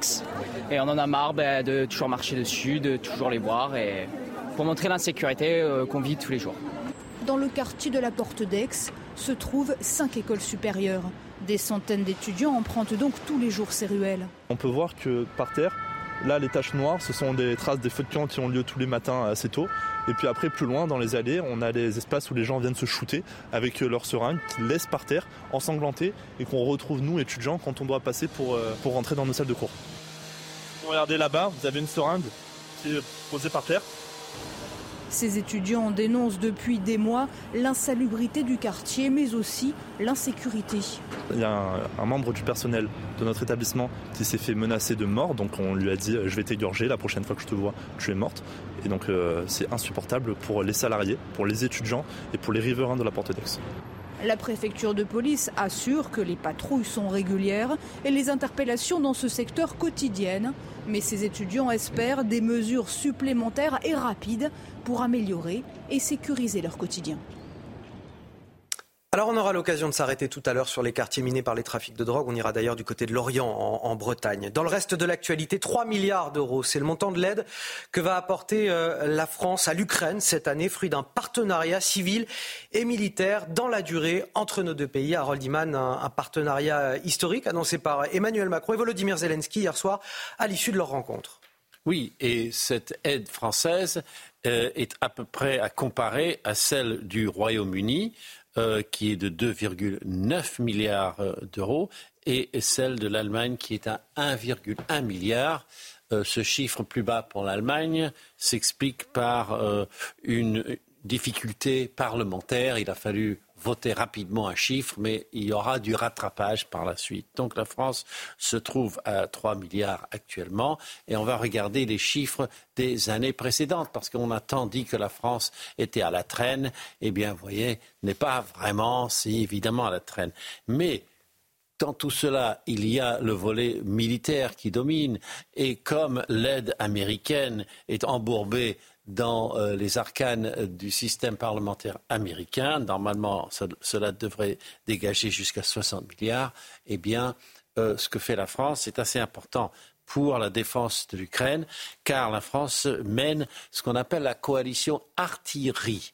Et la coalition artillerie, c'est que tous les pays de l'Alliance occidentale vont apporter des canons de diverses sortes et la France en premier avec le canon César qui est extrêmement précis et qui euh, est français. La France en a livré euh, 18 au début de la guerre. On a recommandé une douzaine, à autoriser tous ceux qui en possèdent à les envoyer en Ukraine et à commander une chaîne de 60 nouveaux canons. Euh, c'est l'exemple type. Sinon, on avait envoyé déjà des chars légers AMS AMX-10. Donc voilà, on a beaucoup à montrer dans le domaine de l'aide euh, à l'Ukraine. Euh, Zelensky maintenant compte beaucoup plus sur les Européens euh, britanniques, allemands, français, polonais, en attendant que les États-Unis euh, redeviennent, euh, je dirais, effectifs dans ce domaine. Donc voilà pourquoi les deux se sont rencontrés. Et j'ajoute que l'armée ukrainienne en a désespérément besoin, des munitions, des canons, etc., car elle vient d'évacuer la, la, localité d'Avdiivka, ce qui marque, toute petite localité, ce qui marque quand même une victoire minime mais réelle russe. Allez, on marque une courte pause. On revient dans un instant. On ira du côté de Lorient, en Bretagne, où au fil des ans, un quartier est passé sous la coupe des trafiquants de drogue. Notre reportage à suivre. Un plateau d'excellence, celui de la matinale week-end avec euh, Marine Sabour, avec Guillaume Bigot, avec Arnaud Benedetti et Harold Iman. Voici tout de suite les titres de votre journal de 7h30. À la une, on vous emmène ce matin à, Lorient, en Bretagne, où au fil des ans, un quartier est passé sous la coupe des trafiquants de drogue. Des intérimaires du deal qui viennent parfois de régions parisiennes et qui mènent la vie dure aux riverains. En septembre dernier, l'un des habitants a même été tué d'une balle dans le thorax. Ils vivent désormais dans la peur. Le reportage de nos équipes dès le début de ce journal. SNCF, RATP, hôpitaux de Paris, force de l'ordre, faut-il craindre un printemps social à l'approche des JO De nombreux syndicats entendent bien profiter de l'occasion pour tirer leur épingle du jeu, attisés également par certains politiques comme la députée insoumise Mathilde Panot. On fera le point sur les secteurs en colère dans cette édition. Et puis il dénonce des pertes folles. Les pêcheurs du golfe de Gascogne sont interdits de travailler depuis maintenant un mois. Décision du Conseil d'État pour protéger les dauphins. Ils ne se versent aucun salaire. Leur activité est menacée, disent-ils. Le reportage à suivre. Sortir le soir, promener son chien, des habitudes banales qui pour certains relèvent de l'impossible désormais. C'est le cas pour les habitants du quartier de Carvénanec à Lorient, en Bretagne, un quartier désormais miné par le trafic de stupéfiants. Les différentes opérations des forces de l'ordre n'y ont rien changé. En septembre dernier, un des habitants a été tué par un trafiquant. Michael Chaillot a rencontré l'un des frères de la victime. Regardez. Numéro 19, rue Maurice Thorez à Lorient, la tour infernale, comme l'ont renommé les habitants du quartier Kervénanec. Au troisième étage, la poignée est encore tachée de sang. C'est ici que le 3 septembre dernier, Denis Ledreff, qui selon ses frères ne trempait pas dans le trafic, est abattu d'une balle dans le thorax, tiré par un dealer du quartier. Il est quand même rentré chez ma mère, euh, voilà, tac, et puis euh, bah, le coup il est parti. Il y a un autre réseau qui est arrivé sur les lieux, et puis, euh, et puis voilà, après bah, c'est la guerre, hein. c'est la guerre entre eux. Et puis il y a des victimes, euh, il y a des victimes dans le lot, c'est clair. Les Ledref ne veulent pas montrer leur visage. La mort de leur frère, c'est le point d'orgue d'un trafic de stupéfiants qui a changé, plus violent, où même à Lorient, les armes à feu ont remplacé les couteaux. On constate la présence de personnes qui sont originaires de régions parisiennes, nantaises ou de Rennes par exemple qui viennent sur une petite ville comme Lorient. Tout à fait, avec leur, leur, manière de pratiquer, comme dans les grandes villes. Donc automatiquement, euh, plus de violence euh, de manière générale. On a fait plus d'une soixantaine d'opérations dans les quartiers de Lorient, plus d'une centaine de personnes interpellées et plus de 60 déférés. Malgré ces opérations coup de poing ou place nette, le trafic continue selon un des frères Le Dreyf qui vit toujours dans le quartier. Je laisse pas sortir mes enfants dehors, même pour aller au parc. Je vois des têtes que que euh, cette personne euh, côtoyait euh, en permanence en bas de chez moi. Ces, ces gens-là n'ont pas perdu contact avec la personne qui a descendu mon frère. Depuis six mois, le meurtrier de Denis Lodref court toujours. Les points de deal fixes sont quasi inexistants, remplacés par des livraisons à domicile. Si on peut établir les grandes caractéristiques quelque part de ce trafic, c'est qu'il est plus violent, plus local, euh, plus jeune, euh, plus dématérialisé aussi? Est-ce que les opérations place nette qui sont menées en ce moment dans les euh, différents quartiers difficiles peuvent encore régler la situation? D'abord, pourquoi 10 opérations place nette Pourquoi pas 11 Pourquoi pas 9 Enfin, tout ça sans la communication à plein nez, à des kilomètres. Bon, je pense que c'est pas. Les policiers que je connais qui sont impliqués, euh, euh, bon, l'ex-police judiciaire euh, dit que c'est pas comme pas comme ça qu'on travaille, à coup de, slogans de communication. Ça, c'est juste pour dire à l'opinion, on fait quelque chose plutôt que rien. Bon, alors admettons, il faut quand même faire 10 opérations, c'est bien. Est-ce que derrière, il va y avoir un relais judiciaire? Est-ce que derrière, ils seront réellement incarcérés? Est-ce que derrière, il n'y aura pas un relais qui sera pris par d'autres trafiquants? Est-ce que derrière, il n'y aura pas un redéploiement dans d'autres sites? Ce qu'on voit avec l'Orient, c'est quand même que ça concerne maintenant des, villes moyennes, des petites villes même.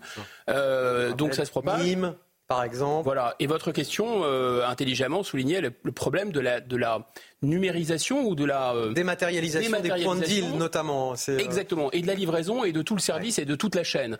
Voilà. Et l'autre chose qui est importante aussi, c'est qu'apparemment, quand même, l'autre, c'est très inquiétant. Euh, plus on lutte contre ce trafic euh, de points de, de, points de deal, et puis aussi on a une montée en puissance, je ne dis pas qu'il y a un lien de cause à effet, hein, euh, de, de produits plus dangereux. C'est-à-dire que le cannabis, quand même, euh, maintenant régresse en part de marché, si j'ose dire. Hein. C'était avant très largement majoritaire. Maintenant, je crois que c'est moins de 50%. C'est ce que les spécialistes disent de, toute la consommation. Donc, le tableau montre que ça n'a pas l'air d'être très efficace. Hein. Euh, le trafic s'est développé dans des petites villes et des mmh. villes moyennes, parfois même dans des territoires ruraux, euh, à des fins commerciales pour se rapprocher du consommateur. Est-ce que là aussi, le consommateur, il n'a pas une responsabilité? Est-ce que c'est pas aussi le consommateur qu'il faut punir plus sévèrement? Oui, mais d'ailleurs, c'est ce que dit par exemple le ministre euh, de l'Intérieur. Il l'a répété à plusieurs reprises dans sa communication en disant qu'il fallait bien évidemment mettre hors d'état de nuire les, les, les, les, trafiquants, mais que euh, si les trafiquants pouvaient aujourd'hui euh, développer leurs activités, c'est parce qu'il y avait tout simplement des conservateurs, des, des, consommateurs. Donc ça, c'est, je crois, une, une, réalité presque, presque triviale. Moi, ce qui me frappe le plus dans cette affaire, enfin dans ces malheureuses affaires, c'est qu'en effet, c'est la diffusion sur l'ensemble du territoire aujourd'hui. C'est-à-dire que vous avez des narcocités, d'une certaine manière, euh, qui aujourd'hui euh, sont présentes euh, dans tous les points du territoire. Si vous voulez, quand même, il y a quelques années encore, il y avait, c'était plutôt quand même le lot d'un certain nombre de très grandes métropoles. Aujourd'hui, c'est plus du tout le cas. Il y a un maillage, finalement. Il y a un maillage. Et puis surtout, ce qui est très frappant dans le reportage que vous venez de diffuser, c'est qu'on voit que non seulement ces, équipes sont très mobiles et que ce sont des gens qui viennent de l'extérieur. C'est ce qu'explique d'ailleurs une des personnes que vous interrogez, qui ne sont pas de l'Orient forcément, mais qui viennent quelque part euh, s'accaparer des parts de marché dans des zones euh, du, du, du territoire. Et ça, je crois que c'est très, c'est frappant. Ensuite, c'est vrai qu'on a le sentiment que là, encore une fois, euh, on n'arrive pas, euh, malgré les effets de communication louables euh, des, préfets et, du ministre de l'Intérieur. Voilà, et des forces de l'ordre qui bah, parfois sont impuissantes, en tout cas essayent d'agir au mieux pour protéger les citoyens et éradiquer ces, trafics. Des, forces de l'ordre qui payent aussi parfois de leur vie hein, ce qui se passe dans, ces quartiers. Il y a le procès euh, la semaine prochaine. Les habitants aussi, Pour l'affaire Éric Masson euh, à Avignon d'ailleurs.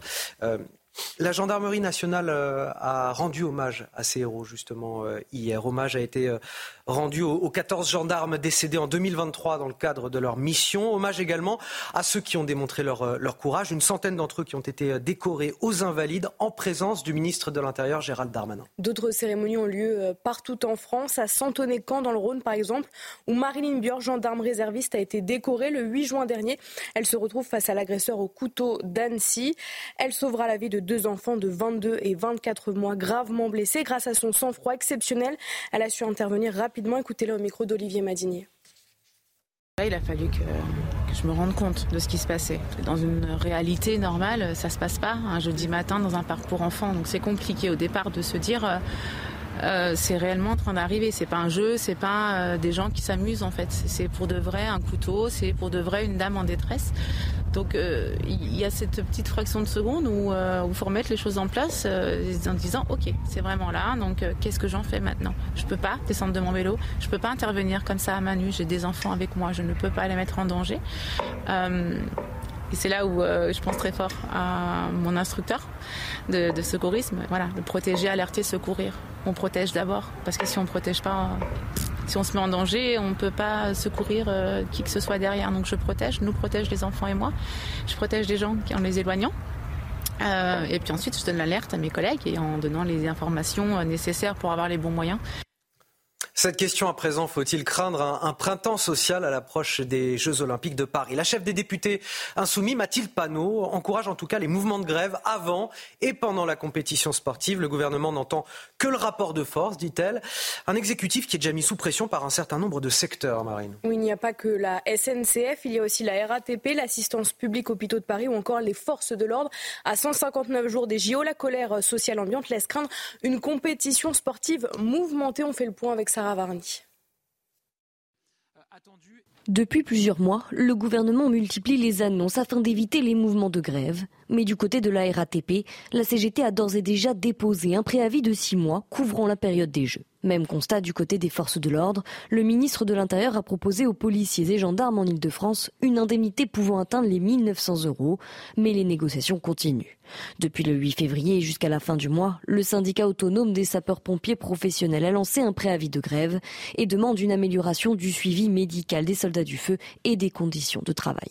Du côté de la mairie de Paris, les représentants de la police municipale demandent une prime de gratification que la direction leur refuse. Dans l'aérien, les aiguilleurs du ciel se sont engagés à ne mener aucun mouvement social pendant les épreuves après avoir obtenu des concessions importantes, mais l'inquiétude perdure du côté des sous-traitants d'aéroports de Paris. Dans ce groupe, comme dans d'autres sociétés, les employés ne sont pas tenus de se déclarer 48 heures avant, ce qui laisse craindre des mouvements surprises. Les infirmiers et médecins des hôpitaux de Paris recevront eux entre 800 et 2500 euros bruts par semaine selon leur statut. Mais depuis lundi, les infirmiers libéraux se mobilisent dans plusieurs villes de France. Ah, il y a une forme d'opportunisme social et syndical qui est inévitable dans ce genre de situation. Alors c'est sûr que quand on a euh, candidaté pour que Paris euh, euh, accueille les Jeux Olympiques en 2024, peut-être que ceux qui ont monté le dossier ne s'imaginaient pas qu'il y aurait un retour de l'inflation et que le retour de l'inflation créerait évidemment des foyers de, contestation sociale. Oui, il y a certainement un opportunisme syndical. Bon, après, ils ont chacun des problèmes spécifiques à faire valoir, d'autant plus que ce sont quand même des corps de métiers qui vont être profondément, il faut le rappeler, quand même mobilisés durant euh, l'organisation. On n'en parle pas, il y a les travailleurs de la Tour Eiffel aussi qui. Euh, oui, mais vous voyez, par exemple, la police municipale, moi c'est très frappant. Là aussi, dans votre reportage, euh, je vois que la police municipale à Paris demande une prime de gratification, si j'ai bien compris l'expression, et que la mairie de Paris. Finalement, a opposé une fin de non-recevoir, ce qui d'ailleurs est très étonnant pour une mairie qui se veut progressiste et, sociale. oui, mais si vous voulez, moi je trouve qu'avec ces Jeux Olympiques, il y a quand même un sujet majeur, c'est qu'on a un alignement de tous les problèmes euh, qui, est en train de s'agréger. D'abord, les, questions d'organisation sont quand même loin d'être réglées euh, dans un certain nombre de domaines, sécurité, système d'information également. Et en plus, maintenant, euh, vient se greffer sur cette difficulté d'organisation des revendications sociales, avec encore une fois des métiers qui, pour la plupart, vont être largement mobilisés durant, durant ces Jeux olympiques. Alors, on peut en effet contester, si vous voulez, la méthode des syndicats. Mais euh, force est de constater qu'on est quand même dans un événement qui pose aujourd'hui beaucoup de problèmes et beaucoup de questions. Euh, il va y en avoir des priorités pour le, gouvernement. On se rappelle de l'interview de Gabriel Attal la semaine dernière. On parlait du printemps des urgences avec euh, des priorités qui s'empilent à n'en plus finir. Là encore, il va y en avoir d'ici les JO. C'est-à-dire qu'on est un peu interdit, on ne comprend pas très bien. Normalement, les Jeux Olympiques, c'était censé être un effet levier pour les, pour les pays qui les organisent, bien que ça l'est rarement. Ah bah, depuis 30-40 ans, on sait bien que les Jeux Olympiques, c'est un gouffre financier. Qu'en général, les budgets sont très, très, très, euh, sont très mal anticipés, qu'il y a un débordement énorme et que c'est généralement pas du tout la bonne affaire et l'effet euh, booster pour l'économie en question. C'est le premier point. Deuxième point, on a l'impression que ces Jeux olympiques, ils ont été voulus par le pouvoir, peut-être même par le président de la République, comme une sorte de décor pour le mettre en scène, pour qu'il puisse euh, montrer à quel point il parle bien, etc. Et c'est pas du tout une aspiration euh, populaire. Si vous faites des sondages, on n'a pas de sondage sur la question à, ma, connaissance, ou peut-être qu'il y en aura. Est-ce que, les Français avaient vraiment envie d'avoir les Jeux Olympiques bah, Il vaut mieux pas les faire, je pense. Parce qu'en réalité. Les Parisiens, certainement pas. C'est ce que je dis, c'est pas une mauvaise idée. Moi, je suis plutôt assez euh, favorable à ce genre d'événements. C'est des événements importants, ça marque l'histoire, etc. Mais à condition que ça reflète déjà un dynamisme euh, du pays, une envie du pays. Ça doit quelque chose se porter par toute une nation pour que ça fonctionne. Vous voyez Là, on a l'impression que c'est pas du tout porté par une nation, c'est porté par un, un, personnage qui a besoin de cet effet décor et qui a besoin de cet effet vitrine. Et en réalité, il y a, comme l'a dit très bien Arnaud Benetti, c'est que malheureusement, il y a un très mauvais alignement de planètes. C'est-à-dire qu'il y a plein de problèmes qui s'enchaînent les uns derrière les autres, et on se dit qu'au lieu d'être un effet vitrine, ça, j'espère pas, hein, j'espère vraiment que ça va être un succès, mais ça pourrait être, ça pourrait vraiment avoir l'effet inverse. Allez, quasiment 7h45 euh, sur CNews. Le rappel de l'actualité, Marine Sabourin. Cette information CNews vers 3h du matin cette nuit dans le 19e arrondissement de Paris, un homme s'en est pris aux forces de l'ordre. L'individu, un quadragénaire soudanais, était armé d'une machette. Les policiers ont fait usage de leur arme administrative sur l'homme qui est décédé malgré le massage cardiaque qui lui a été administré. La grève à la SNCF se poursuit aujourd'hui pour le premier chassé-croisé des vacances d'hiver. Seulement un TGV Inouï sur deux, un TGV Ouigo sur deux et un Intercité sur deux circulent. 150 000 voyageurs ne partiront pas en vacances ce week-end. Des accords de sécurité bilatéraux ont été signés entre l'Ukraine, la France et l'Allemagne hier. Ils garantissent à l'Ukraine une dizaine de milliards de soutien militaire. De son côté, Emmanuel Macron s'engage à fournir une aide allant jusqu'à 3 milliards d'euros pour Kiev. Beaucoup de revendications euh, ce week-end, et notamment euh, les pêcheurs du golfe de Gascogne qui dénoncent des pertes monumentales. On avait parlé de ce dossier-là il y a un mois lorsqu'ils avaient été interdits euh, de pêche. Un mois qu'ils ne peuvent plus aller en mer. Résultat d'une décision du Conseil d'État pour protéger les dauphins. Ces pêcheurs ne se versent depuis lors aucun salaire. Mais le gouvernement leur a promis des indemnités, certes, mais ils n'en ont toujours pas vu la couleur. La survie de leur entreprise en dépend. Reportage de Michael Chailloux avec le récit de Sarah Varni. Depuis près d'un mois, les 18 bateaux du port de pêche de Lorient restent à quai. Les pêcheurs ne touchent donc aucun salaire. Pour compenser les pertes, le gouvernement a promis des indemnités à hauteur de 80 à 85% du chiffre d'affaires pour les pêcheurs et de 75% de l'excédent brut d'exploitation pour les marailleurs. On nous promet bon ben, le mois qu'on là euh, d'être indemnisé le plus rapidement possible, mais rapidement possible, ça veut dire quoi pour eux? 6 ou un an après? Pour cet autre patron pêcheur, cet arrêt forcé représente 100 000 euros de chiffre d'affaires en moins un coup dur pour son entreprise. On repart sans, trésorerie, on a tiré dans, dans, tout, dans tous les réserves qu'on avait. Hein. Euh, là, on va repartir euh, comme si on recommençait notre activité. Quoi. Du côté des marailleurs, cette interdiction a également eu des conséquences importantes avec une baisse d'activité sur certaines espèces. Le plus impactant aujourd'hui, c'est euh, la julienne. C'est un produit que vous retrouvez sur tous les étals euh, toute l'année. Euh, ça représente pour nous, sur ce mois-ci qui va être écoulé, à peu près 50% de déficit de volume. Ça représente une trentaine de, de pourcents de moins sur un produit comme le merlu. la sole, c'est de 50 à 60% de baisse de volume parce qu'on arrive à trouver certains de ces produits-là sur d'autres Avec la fin de l'interdiction de pêche mercredi, les 450 navires de la côte vont repartir en mer en même temps, une pêche en simultané qui risque pour les professionnels de causer une baisse du prix du poisson. Alors, si vous êtes concerné par les allergies, ça va vous parler. La France est en alerte rouge face aux risques allergiques liés au pollen. Plus de 70 départements sont concernés, Marine. Oui, c'est la douceur des températures et le retour du soleil qui explique cette alerte au pollen. Le risque devrait s'étendre sur plusieurs semaines jusqu'à fin mars. Les détails avec Corentin Brio ont pris de l'avance cette année. À peine mi-février, et ces 74 départements qui ont été placés en alerte rouge de risque d'allergie au pollen. Les spécialistes ont dû se préparer face à cette situation qui arrive tôt dans l'année. Habituellement, on arrêtait carrément nos capteurs en hiver parce qu'on avait très peu de pollen hein, euh, il y a quelques années. maintenant, on commence à les maintenir vraiment en hiver parce qu'on a de plus en plus de pollen liés aux hivers doux qu'on observe ces dernières années et à la précocité euh, euh, de la floraison des, des espèces qui fleurissent surtout à la fin de l'hiver, début du printemps. Aujourd'hui, c'est 25% de la population française qui souffrirait d'une allergie respiratoire. Alors l'important est d'adopter les bons gestes le plus tôt possible aérer son logement le matin tôt, le soir tard quand il y a moins de pollen, euh, faire sécher le linge plutôt à l'intérieur qu'à l'extérieur pour éviter que les pollens se collent sur le linge, fermer les fenêtres des voitures, porter un masque en extérieur, éviter les activités qui entraînent une surexposition au pollen comme faire du sport dans un parc en plein air si on est très allergique au pollen, c'est pas très recommandé. Donc plein de petits conseils comme ça qu'on donne pour les allergiques pour mieux vivre euh, leur allergie et pour euh, mieux gérer cette période très compliquée pour eux. Selon l'Organisation mondiale de la santé, d'ici 2050, la moitié de la population mondiale devrait souffrir d'une allergie respiratoire. Alors pourra-t-il nous faire sa chronique sans éternuer, Harold Iman, lui qui est sensible au pollen? On va parler avec vous de l'actualité internationale. On ne bouge pas, ça va. Tout va bien. L'ex-président américain Donald Trump a été condamné hier à 355 millions de dollars d'amende pour fraude financière. Il se voit également interdit de gérer des entreprises dans l'État de New York pendant trois ans. Euh, coup dur pour Donald Trump, Harold. Euh, met-il en danger sa campagne? Ça ne fait pas de bien à son image, mais pour sa base, ça ne change pas grand-chose dans les sondages. Euh, suivant le sondage, il est soit à égalité avec Joe Biden, soit légèrement devant. Maintenant, euh, c'est la deuxième fois qu'il devra débourser dans le civil. Euh, avant, il y avait l'affaire de E. Jean Carroll. Il a dû débourser 83 millions de dollars. Enfin, il a fait, il a fait appel, bien sûr, en dommages et intérêts pour l'avoir accusé d'avoir menti sur un harcèlement sexuel antique.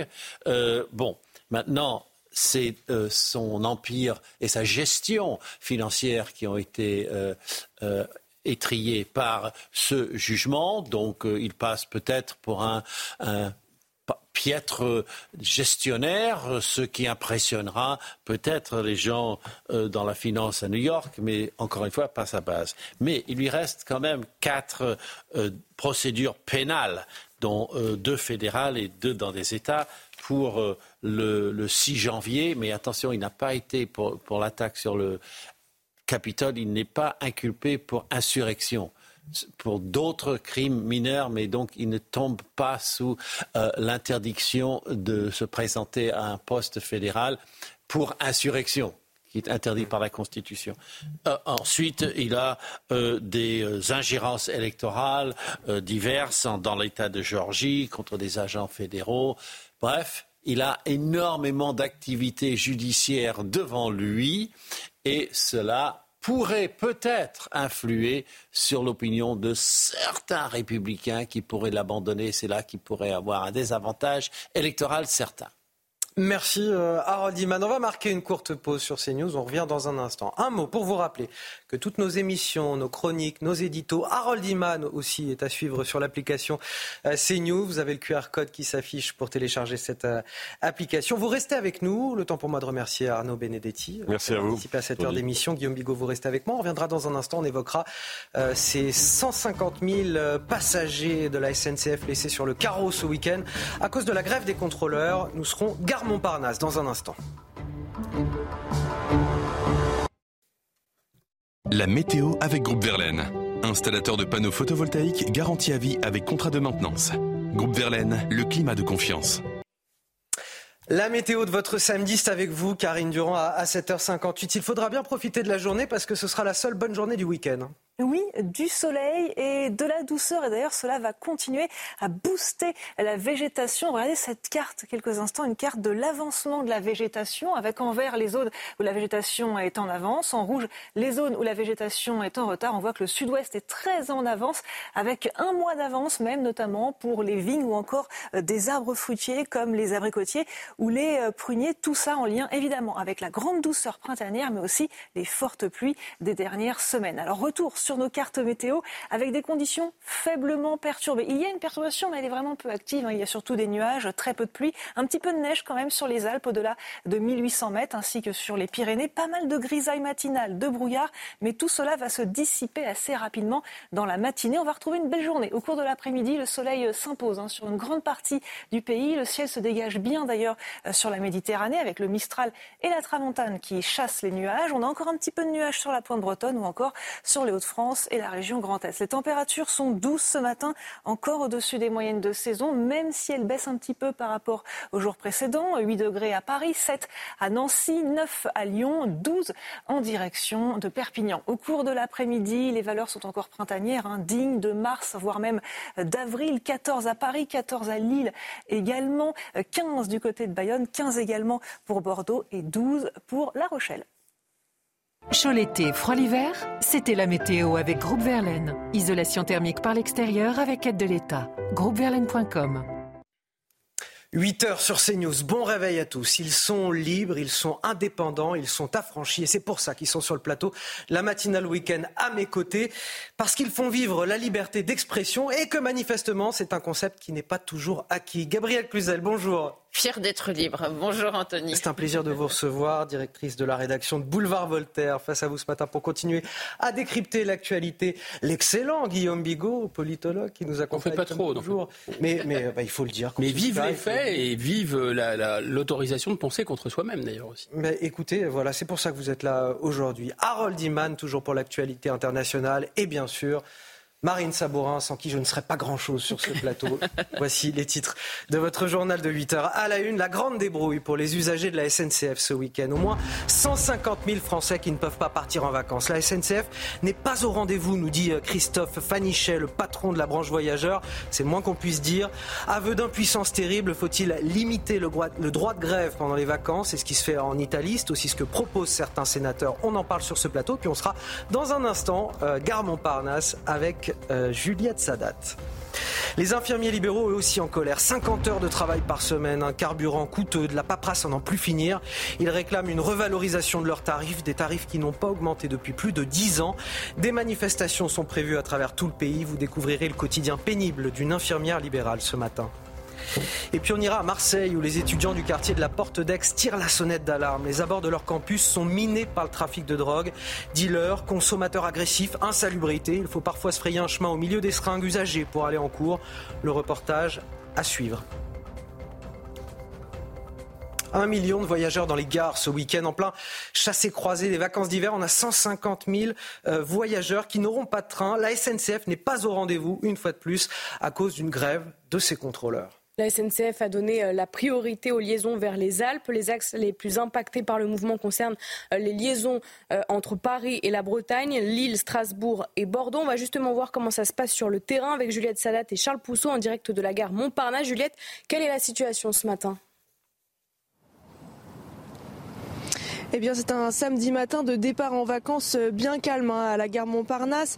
Euh, c'est la faute évidemment aux nombreux trains qui ont été euh, annulés. Comptez un train sur deux qui circulera sur tout le territoire. C'est encore pire sur certaines liaisons, comme par exemple au départ de cette gare Montparnasse, les directions vers l'ouest. 60% des trains vers Bordeaux ont été annulés. Plus de 70% des trains en direction de La Rochelle. Donc la circulation est très difficile. Les voyageurs ont dû eh bien Ils sont partis soit plus tôt ou alors ils ont opté pour euh, des moyens de transport euh, différents. Les bus ont été euh, pris d'assaut, on l'a vu dès l'annonce de cette grève. Donc départ en vacances compliqué, retour de vacances peut-être aussi, car maintenant ce sont les aiguilleurs de la SNCF, un autre poste incontournable et je veux dire indispensable au bon circulement des trains, qui, ont, qui menacent à présent de faire la grève et qui ont annoncé des préavis déposés pour le week-end prochain, le 23-24 février. Merci également à, Charles Pousseau qui est derrière la caméra. Nous sommes avec Bruno Gazo. Bonjour, merci d'être avec nous ce matin. Vous êtes euh, président de la Fédération nationale des usagers des, transports. Euh, je le disais, près de 150 000 voyageurs sur le million prévu ce week-end qui ne peuvent pas prendre euh, le train en raison de la grève des contrôleurs. le patron de la SNCF Voyageurs ajoute Nous ne sommes pas au rendez-vous. J'imagine que ce constat d'impuissance qui est fait par le patron de la branche voyageurs vous met encore plus en colère aujourd'hui Absolument, il y a une exaspération considérable des, non seulement des 150 000 personnes qui n'ont pas pu partir, mais du million de personnes qui ont été affectées par ce, qui sont affectées par ce mouvement de grève. Je trouve qu'il y a un, déséquilibre absolument très important, une disproportion entre le million de personnes affectées et puis les 3800 contrôleurs qui réclament une reconnaissance catégorielle très importante, mais qui, pour, qui aurait pu être négociée avant ou qui pourrait être négociée après dans la durée. Il n'y a, pas lieu de, de, pénaliser autant de voyageurs pour ça. Donc, euh, euh, je, je, trouve que ce déséquilibre est très important et en plus, il est récurrent puisque à chaque vacances, on retrouve cette menace de grève ou cette euh, grève puisqu'en 2022, il y a eu la grève. Euh, voilà, donc on ne peut pas non plus pour l'avenir se contenter de, de ces menaces qui, qui, menacent aussi les cheminots, puisque comment voulez-vous reprendre vos billets pour, un prochain, pour prochaines vacances avec une telle incertitude? Vous avez le sentiment que les, euh, les, contrôleurs et les organisations syndicales plus largement manquent de, de compassion à l'égard des, des, usagers? Ah, Totalement. Je trouve que pour une profession dont l'objet est d'être au service des usagers et de, les considérer. Ils ont un manque de considération hein, tout à fait flagrant, d'autant plus qu'ils réclament eux-mêmes de la considération de la part des usagers. Donc il faut que ce soit euh, réciproque, si j'ose dire. Or là, en choisissant le, pire week-end de l'année, il manque totalement de compassion. Euh, qu'est-ce qu'on pourrait changer aujourd'hui euh, pour mieux encadrer ces mouvements de grève et limiter l'impact, en tout cas pour les usagers? C'est pas les cheminots qui sont en grève, c'est 3800 personnes. Donc, euh, euh, quand ils sont dans une position de, d'abus de, position dominante, en quelque sorte, hein, puisqu'ils peuvent se permettre de bloquer la circulation, euh, comme les aiguilleurs d'ailleurs, ça, c'est des professions pour lesquelles le, droit de grève doit être mieux encadré, de telle sorte qu'un petit nombre de gens ne viennent pas bousculer le quotidien, pas seulement des voyageurs d'ailleurs, mais aussi des activités économiques qui, sont, qui, sont, qui en sont dépendantes, comme les hôteliers, les restaurateurs et quelques autres. Mais qu'est-ce que vous attendez plus concrètement? C'est-à-dire qu'on soit euh, prévenu, par exemple, un peu plus de 48 heures quand même avant euh, la grève, que les passagers soient mieux indemnisés, que euh, est-ce qu'il faut limiter aussi le droit de grève à, à l'année, un certain contingent de, jours où on ne peut pas faire grève, par exemple? Qu'est-ce que vous proposez?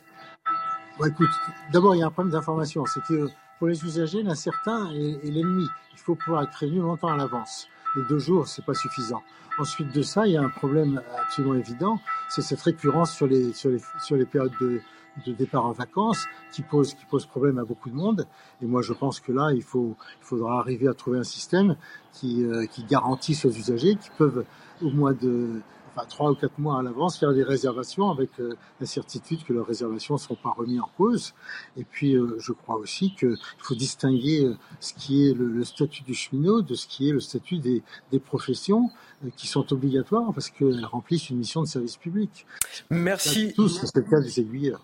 Merci à vous, Bruno Gazo, président de la Fédération nationale des usagers des, transports, d'avoir témoigné ce matin sur euh, notre antenne. Alors, je le disais, faut-il encadrer le droit de grève pendant les vacances scolaires? On vous a posé la question à travers un sondage CSA pour euh, CNews et regardez le résultat. Il est très serré. 52% des sondés disent oui, il faut euh, encadrer davantage ce, droit de grève et le limiter. 48% répondent non. En Italie, euh, c'est déjà le cas. Interdiction euh, de faire grève dans les services publics lors des fêtes de fin d'année ou pendant les vacances. Les explications de notre correspondante à Rome, Natalia Mendoza. En Italie, les grèves des services publics essentiels sont cadrées par une loi de 1990 qui touche notamment au secteur des transports et pose des limitations très concrètes au droit de grève.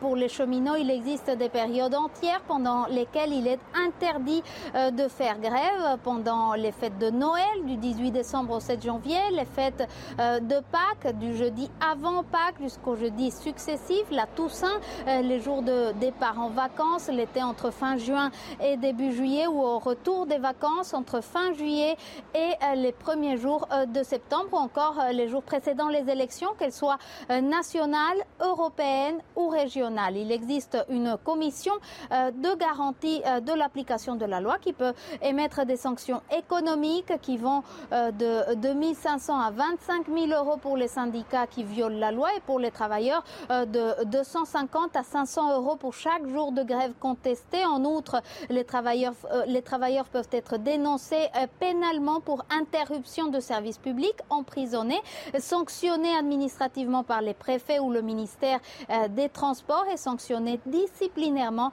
par les entreprises.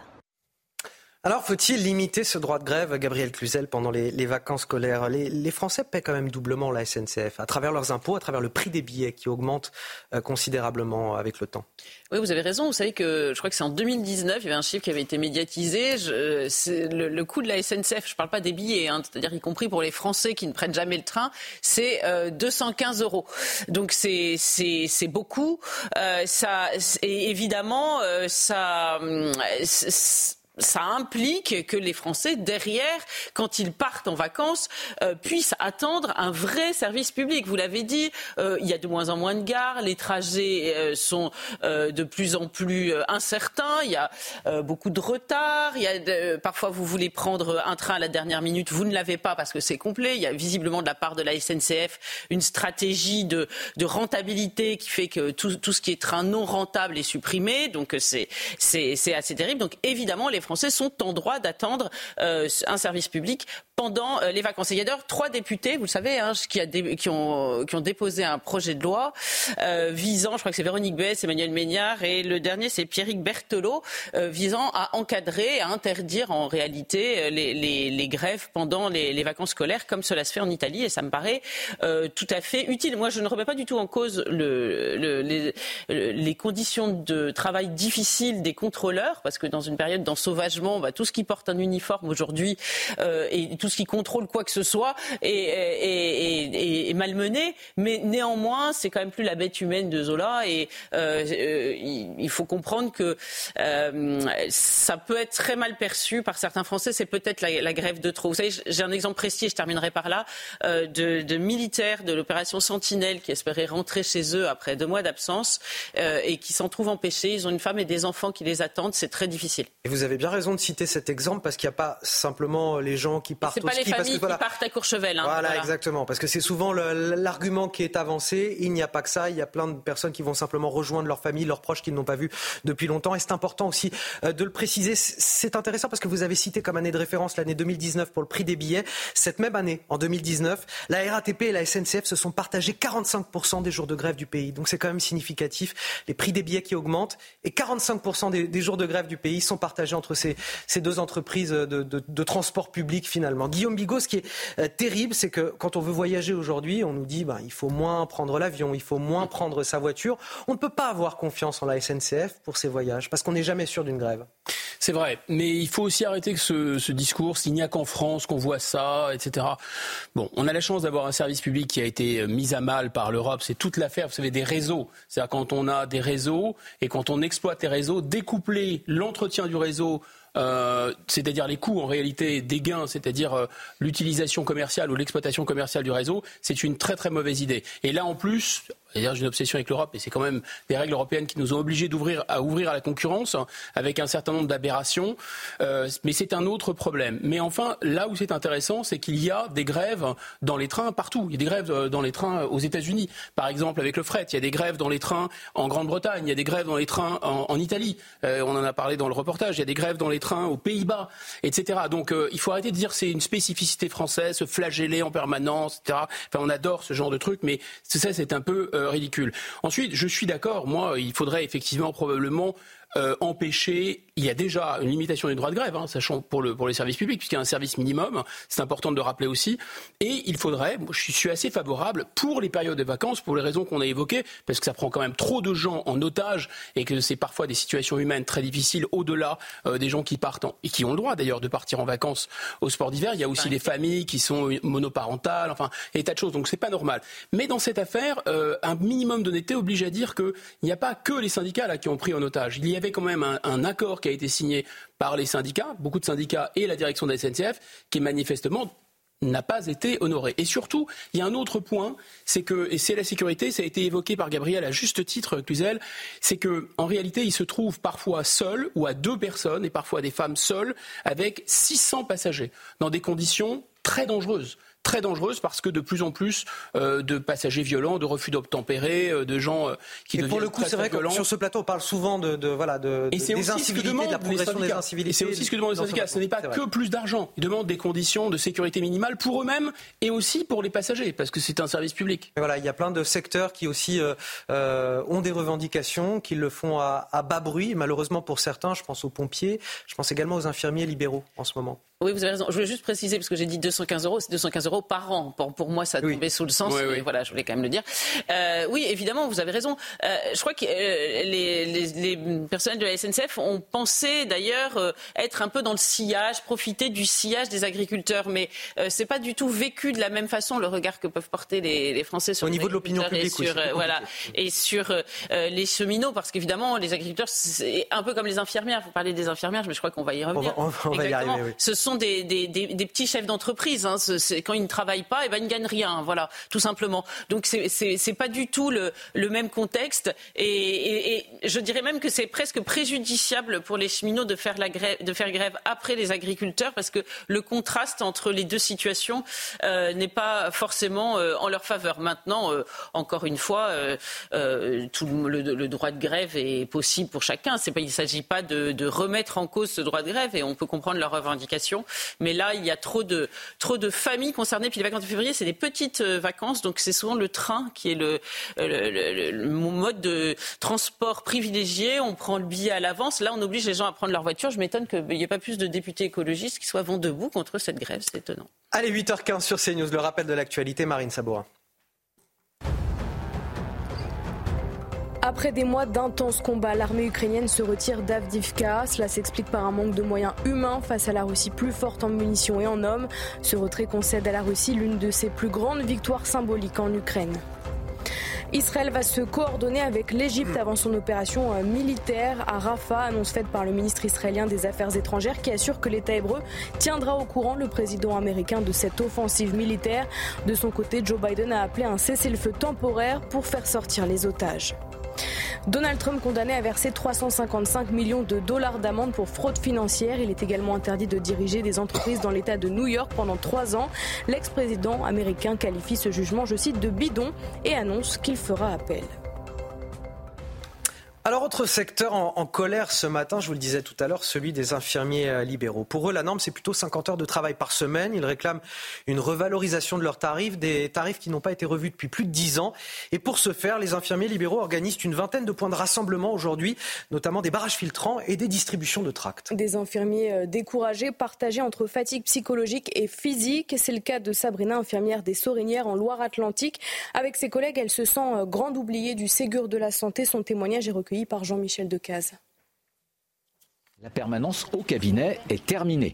Sabrina Villain est arrivée à 8h. À 9h30 commence la tournée du matin à domicile. 5 heures de tournée, on voit une vingtaine de personnes pour un salaire de bah, euh, entre 2000 et 2400. Salaire pour des journées de 10 heures. Elle doit repartir en fin d'après-midi pour les soins du soir et l'administratif, plus un week-end sur trois à assurer. Chez cette patiente, changement de pansement. Ça va me rapporter en brut 6,30 euros sans le déplacement. Sur ces 6,30 euros, moi, il faut que j'enlève la moitié hein, parce que c'est les charges. C'est les charges. Se déplacer de maison en maison pour gagner euh, ouais. en brut 6 euros, c'est sûr que euh, c'est, ça ouais. peut être décourageant parce que comme c'est quand même un métier qui nécessite beaucoup d'énergie même, même si on aime ce qu'on fait, à un moment donné, si on ne peut pas en vivre. L'acte infirmier n'a pas été revalorisé depuis 2009. 58% des cabinets infirmiers pourraient fermer d'ici 5 ans, selon la profession. Les écoles perdent des étudiants. 8,83 euros brut pour cette prise de sang, 12,60 pour un soin plus technique comme celui-ci. Les infirmières libérales n'ont rien obtenu lors du Ségur de la santé après l'épidémie de Covid. Autre ras-le-bol encore ce matin, celui des étudiants marseillais. Quand vous allez voir les images, vous allez le comprendre. Dans le quartier de la Porte d'Aix, où l'on trouve de nombreuses écoles supérieures, euh, les abords des établissements sont minés par les trafics de drogue, dealers, consommateurs agressifs, insalubrité. Il faut parfois se frayer un chemin au milieu des seringues usagées pour pouvoir aller en cours. Ces étudiants sont harcelés, pris à partie, parfois même menacés par des groupes d'individus. Ils se sont réunis devant l'hôtel de ville hier pour demander des solutions rapides. Reportage de Stéphanie Rouquier. Ces étudiants marseillais se sentent abandonnés, alors ils manifestent avec des seringues devant l'entrée du conseil municipal. Alors c'est des seringues pour représenter ben, les seringues qu'on voit tous les jours aux portes d'Aix. Et on en a marre ben, de toujours marcher dessus, de toujours les boire, et pour montrer l'insécurité euh, qu'on vit tous les jours. Dans le quartier de la porte d'Aix se trouvent cinq écoles supérieures. Des centaines d'étudiants empruntent donc tous les jours ces ruelles. On peut voir que par terre, Là, les taches noires, ce sont des traces des feux de camp qui ont lieu tous les matins assez tôt. Et puis après, plus loin, dans les allées, on a les espaces où les gens viennent se shooter avec leurs seringues qu'ils laissent par terre, ensanglantés, et qu'on retrouve, nous, étudiants, quand on doit passer pour, euh, pour rentrer dans nos salles de cours. Regardez là-bas, vous avez une seringue qui est posée par terre. Ces étudiants dénoncent depuis des mois l'insalubrité du quartier, mais aussi l'insécurité. Il y a un, membre du personnel de notre établissement qui s'est fait menacer de mort, donc on lui a dit je vais t'égorger, la prochaine fois que je te vois, tu es morte. Et donc euh, c'est insupportable pour les salariés, pour les étudiants et pour les riverains de la Porte d'Aix. La préfecture de police assure que les patrouilles sont régulières et les interpellations dans ce secteur quotidiennes. Mais ces étudiants espèrent des mesures supplémentaires et rapides pour améliorer et sécuriser leur quotidien. Gabriel Cluzel, les images qu'on voit là sont, terribles. On a quand même un sentiment aujourd'hui, c'est que les étudiants ne veulent plus subir mais on retrouve ça aussi dans tous les quartiers confrontés au trafic de drogue. Les habitants, les étudiants, là, ne veulent plus subir ce qui se passe. Non, mais personne ne veut subir. Moi, j'ai eu euh, quelqu'un qui habite euh, près de, euh, de, la porte de la Chapelle longuement le week-end dernier au téléphone, et ils n'ont pas envie de subir non plus, mais malheureusement, une Avant, fois... on parlait pas, on avait peur de parler. Maintenant, on oui, parle. Oui, ils, osent parler, mais le problème, c'est ce qui va se passer après. Alors, c'est vrai que les campus sont des lieux privilégiés pour les dealers, parce que, bah, déjà, parce qu'ils espèrent peut-être trouver des clients, mais aussi parce que ce sont des lieux qui, traditionnellement, sont sanctuarisés. La police n'est pas censée pouvoir y pénétrer euh, facilement. Donc c'est peut-être pour ces raisons-là que euh, les, universités, le, le, les campus, l'environnement des universités peuvent devenir euh, des lieux de trafic de, drogue. Mais en réalité, ce sont les abords des écoles, des écoles primaires, ce sont les jardins publics, ce sont de nombreux quartiers en France qui sont rongés par les mêmes mots. Vous avez raison, on a franchi une étape, c'est plus la loi du silence, les gens osent parler, mais euh, néanmoins, pour, pour quelle solution?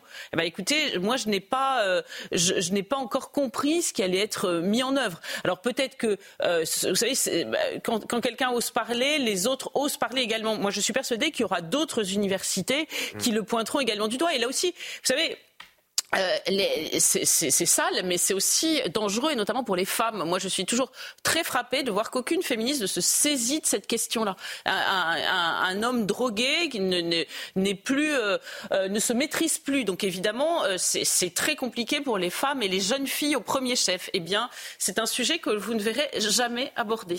Allez, dans le reste de l'actualité, 3 milliards d'euros, c'est le montant de l'aide que va apporter la France à l'Ukraine cette année, fruit d'un partenariat civil et militaire dans la durée entre nos deux pays. Et on en parle avec vous, Harold Iman.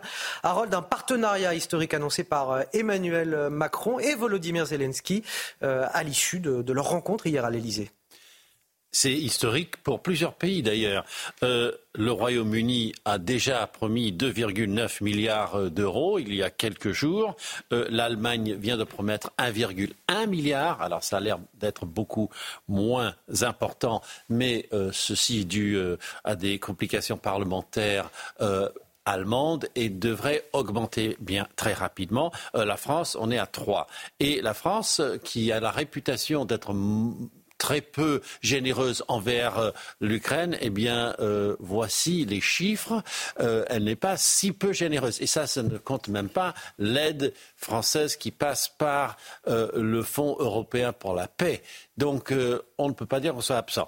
Et dans les 3 milliards français, il y a maintenant, et depuis le début d'ailleurs, cette présence d'armes nécessaires à l'Ukraine et je parle bien sûr d'abord des euh, chars légers AMS, AMX-10, euh, qui étaient les premiers chars à être envoyés à, l'Ukraine, même si ce ne sont pas des chars euh, de l'avant, mais des chars d'appui. Et puis, il y a l'artillerie. Et la France est la chef de la coalition artillerie. Elle tire toute l'artillerie de tous les alliés de l'Ukraine vers elle et les centralise. Et nous avons évidemment le César, le canon César d'une extrême précision qui a été si utile sur le front ukrainien. la France en a livré 18, recommandé 12 et commandé 60 nouveaux. C'est très long à fabriquer. Et donc voilà l'effort que nous faisons. Et tout ceci sur un fond doublement inquiétant pour l'Ukraine, c'est-à-dire que l'aide américaine ne dépasse pas le Congrès pour le moment, et là il s'agit de 60 milliards d'euros, euh, de dollars, plus exactement, 60 milliards de dollars, c'est presque l'euro maintenant, et aussi le fait que les forces armées ukrainiennes ont dû se retirer de la ville d'Adivka, une toute petite ville, mais voilà, c'est quand même la force prépondérante des Russes sur ce front qui commence à se faire sentir. Merci à Rodin. Quartier qui passe sous la coupe des trafiquants de drogue dans quelques instants, juste après la pause. On vous amène à, à Lorient, en Bretagne. De retour sur le plateau de la matinale week-end, dernière ligne droite avec mes invités Gabriel Cluzel, Guillaume Bigot, Harold Iman et Marine Sabourin. Voici les titres de votre journal de 8h30. On vous emmène ce matin à Lorient, en Bretagne, où au fil des ans, un quartier est passé sous la coupe des trafiquants de drogue, des intérimaires du deal qui viennent parfois de la région parisienne et qui mènent la vie dure aux riverains. En septembre dernier, l'un des habitants a même été tué d'une balle dans le thorax. Ils vivent désormais dans la peur. Le reportage de nos équipes dès le début de ce journal. SNCF, RATP, hôpitaux de Paris, forces de l'ordre, faut-il craindre un printemps social à l'approche des Jeux Olympiques de Paris? De nombreux syndicats entendent bien profiter de l'occasion pour tirer leur épingle du jeu, attisés également par certains politiques comme la députée insoumise Mathilde Panot. On fera le point sur les secteurs en colère dans cette édition. Il dénonce des pertes folles. Les pêcheurs du golfe de Gascogne interdits de travailler depuis maintenant un mois. Décision du Conseil d'État pour protéger les dauphins. En conséquence, ils ne se versent aucun salaire. Leur activité est menacée. Le reportage à suivre. Sortir euh, le chien, euh, se promener le soir, des habitudes banales qui pour euh, certains relèvent de l'impossible dans des quartiers difficiles. C'est le cas pour les habitants de, de Kervénanec, un quartier de Lorient en Bretagne, désormais miné par les trafics de stupéfiants. Les différentes opérations des forces de l'ordre n'y ont rien changé. En septembre dernier, un des habitants a été tué par un trafiquant. Michael Chaillot a rencontré les frères de la victime. Regardez. Rue Maurice Thorez à Lorient, la tour infernale comme l'ont renommé les habitants du quartier Kervénanec. Au troisième étage, la poignée est encore tachée de sang. C'est ici que le 3 septembre dernier, Denis Ledreff, qui selon ses frères ne trempait pas dans le trafic, est abattu d'une balle dans le thorax, tiré par un dealer du quartier. Il est quand même rentré chez ma mère, euh, voilà, tac, et puis euh, bah, le coup il est parti. Il y a un autre réseau qui est arrivé sur les lieux, et puis, euh, voilà, après bah, c'est la guerre, hein. c'est la guerre entre eux. Puis il y a des victimes, euh, il y a des victimes dans le lot, c'est clair. Les Ledreff ne veulent pas montrer leur visage. La mort de leur frère, c'est le point d'orgue d'un trafic de stupéfiants qui a changé, plus violent, où même à Lorient, les armes à feu ont remplacé les couteaux. On constate la présence de personnes qui sont originaires de régions parisiennes, nantaises ou, ou de Rennes par exemple qui viennent sur une petite ville comme Lorient. Tout à fait, avec leur, leur, manière de pratiquer, comme dans les grandes villes. Donc automatiquement, euh, plus de violence euh, de manière générale. On a fait plus d'une soixantaine d'opérations dans les quartiers de Lorient, plus d'une centaine de personnes interpellées et plus de 60 déférés. Malgré ces opérations coup de poing ou place nette, le trafic continue selon un des frères Le Dreyf qui vit toujours dans le quartier. Je laisse pas sortir mes enfants dehors, même pour aller au parc. Je vois des têtes que que euh, cette personne euh, côtoyait euh, en permanence en bas de chez moi. Ces, ces gens-là n'ont pas perdu contact avec la personne qui a descendu mon frère. Depuis six mois, le meurtrier de Denis Ledreff court toujours. Les points de deal fixes sont quasi inexistants, remplacés par des livraisons à domicile. On a là le résumé, Guillaume Bigot, d'un phénomène assez bien documenté finalement, c'est-à-dire une criminalité qui est aujourd'hui plus violente, criminalité qui est plus jeune, plus locale également, puisqu'elle se développe euh, dans des villes euh, dans lesquelles on ne rencontrait pas forcément cette criminalité auparavant, et puis aussi plus dématérialisée, avec euh, des points de deal finalement qui existent presque de moins en moins pour aller directement à la porte du consommateur. Ils existent tout de même, mais, mais, effectivement, vous avez raison, la tendance lourde, ça avait commencé pendant le Covid, et c'est de toute façon une évolution de toutes les activités, légales ou illégales, c'est vraiment la dématérialisation. Donc c'est ce qu'on constate. On peut aussi se dire que cette politique, la place nette, 10, 10 par semaine, 10 par mois, je ne sais plus où on en 10 est. 10 par semaine, c'était l'objectif et c'est d'ailleurs euh, ce, qui est, ce qui est fait, nous disait la porte-parole de la police nationale la semaine dernière. Donc 10 par semaine, pourquoi pas 9, pourquoi pas 11 Enfin bon, bon parce que sans doute c'était un argument frappant de communication. Je ne veux pas ironiser, mais ça nous amène, vu le nombre de, vu la volumétrie du trafic de stupéfiants, pour résoudre le trafic de stupéfiants à raison de 10, 10 points de deal démentés par semaine, c'est quoi 5 ans, 6 ans, 7 ans? Euh, dans 7 ans, on en aura. Euh, bon, et c'est pas possible. Pourquoi? Bah, À la fois parce que, euh, pour la raison que vous invoquez, c'est-à-dire la dématérialisation, ça mute, et aussi parce qu'on voit bien que ça change de, territoire. C'est-à-dire quand vous attaquez un point de deal, il va se déplacer ailleurs. Et l'Orient, il me semble pas que c'était un point très chaud du deal il y a quelques années. Donc on voit bien que lorsque la pression est mise dans des quartiers un peu historiques hein, euh, où il y a du point, où il y a du deal, eh bien le deal va se déplacer ailleurs et en fait se rapprocher euh, d'une certaine façon, se rapprocher du consommateur. Autre évolution très inquiétante, c'est euh, le fait que les, le cannabis qui est pas déjà pas une, enfin on parle de drogue douce, c'est quand même très très dangereux le cannabis, mais euh, mais c'est quelque chose qui se réduit en proportion aussi. Donc on a une, on a des trafics de produits de plus en plus dangereux sur l'ensemble du territoire, des drogues de plus en plus dures. Donc tout indique en fait que cette stratégie consistant à aller taper les points de deal, pour reprendre le terme du ministre de la Justice, à la fois parce que peut-être le, pénal ne suit pas derrière, les magistrats ne suivent pas derrière, mais aussi et surtout parce que c'est peut-être le point dur. Ces dealers, ils s'exposent eux-mêmes à la mort. C'est-à-dire qu'ils exposent à des règlements de compte. Ça ne les dissuade pas tellement c'est rentable d'une certaine façon et tellement ils sont dans une culture de l'extrême violence. Donc est-ce que taper dans les points de deal alors qu'ils vont être remplacés le lendemain matin est une bonne solution? Moi je pose la question, est-ce qu'il ne faut pas d'abord et avant tout taper sur le point faible, sur le maillon faible, c'est-à-dire le consommateur? Si on appliquait des peines de prison et les amendes colossales qui sont prévues pour les consommateurs de stupéfiants, peut-être qu'il y aurait un effet en fait de réduction euh, de la consommation. Et dernier point, c'est l'angle mort, c'est-à-dire qu'on sait bien que quand il y a de l'addiction, on l'a vu sur l'alcool, sur le tabac, c'est vraiment des campagnes de long terme de dissuasion en amont, avant de tomber dans l'addiction. On a l'impression, euh, de ce que nous dit Guillaume Bigot, et vous allez me dire votre sentiment, Gabriel Cluzel, d'une bataille asymétrique quelque part. Euh, oui, de fait. Alors quand vous parlez d'ubérisation, déjà, on voit bien que euh, tout ce qu'on peut imaginer, comme par exemple des vidéosurveillances, il y a des gens qui disent bah oui, on va mettre des vidéosurveillances comme ça, ça va, on, on, on, verra les points de deal. Bah non, on les verra pas parce que euh, s'ils sont livrés en même temps que la pizza, évidemment tout, le monde et la police au premier chef passera au travers. Donc il y a beaucoup de, de solutions de répression aujourd'hui envisagées qui sont inopérantes. Mais si on regarde un peu l'évolution, comment tout cela est arrivé. Tout d'abord, il y a eu euh, une grande euh, clémence, bienveillance pour le principe même de la drogue, qui est un peu récréatif euh, dans certains milieux. D'ailleurs, vous l'avez dit, hein, on, on fait pas du tout de peu de campagne en amont. Si je compare avec l'alcool par exemple avec le mm. euh, oui la prise de vin chez les jeunes euh, la drogue est sous-traitée. Et ça ce serait efficace hein, c'est des sujets voilà qu'on n'aborde pas. Par exemple sur le plan psychiatrique ce serait intéressant de faire passer, parler des psychiatres sur euh, la schizophrénie aujourd'hui. Alors sur des, des, personnes qui ont par exemple un terrain eh bien il suffit un, on me disait il suffit d'une bouffée de cannabis parfois hein, qui pour pour déclencher des troubles. Donc ces sujets là devrait être abordé euh, en amont. Alors c'est vrai que euh, comment dire euh, sanctionner les consommateurs pourrait être une bonne idée, paraîtrait être une bonne idée, mais on va nous opposer que souvent étant victimes d'une addiction, eh bien ce sont des malades plus que des délinquants. Donc ça va être un sujet juridiquement compliqué. Mais si on regarde, donc il y a eu cette bienveillance. Ensuite, il y a eu l'ouverture des frontières qui évidemment facilite les trafics de toutes sortes. D'ailleurs, quand on voit le trajet de certaines drogues, c'est stupéfiant. Hein, qui viennent d'Amérique latine en transitant par des ports d'Afrique. et c'est vrai que l'ouverture des frontières facilite cela. Il y a aussi euh, elles se sont développées dans des cités qui sont inaccessibles pour certaines ou très difficilement accessibles pour les policiers. Et puis, euh, il y a une connaissance par tous ces trafiquants de toutes nos failles juridiques. Évidemment, on en a parlé souvent sur ces plateaux.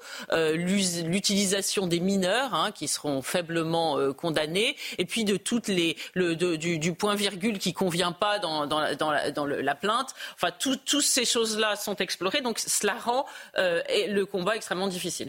Et nos forces de l'ordre qui sont toujours sursollicitées dans, ces situations-là.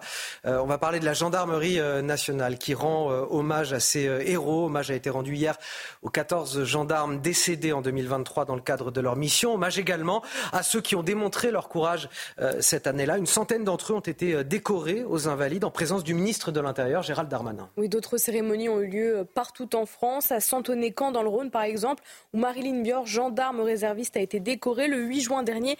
Elle se retrouve face à l'agresseur au couteau d'Annecy. Elle sauvera la vie de deux enfants de 22 et 24 mois. Cette décoration est pour elle une consécration. Écoutez-la au micro d'Olivier Madinier.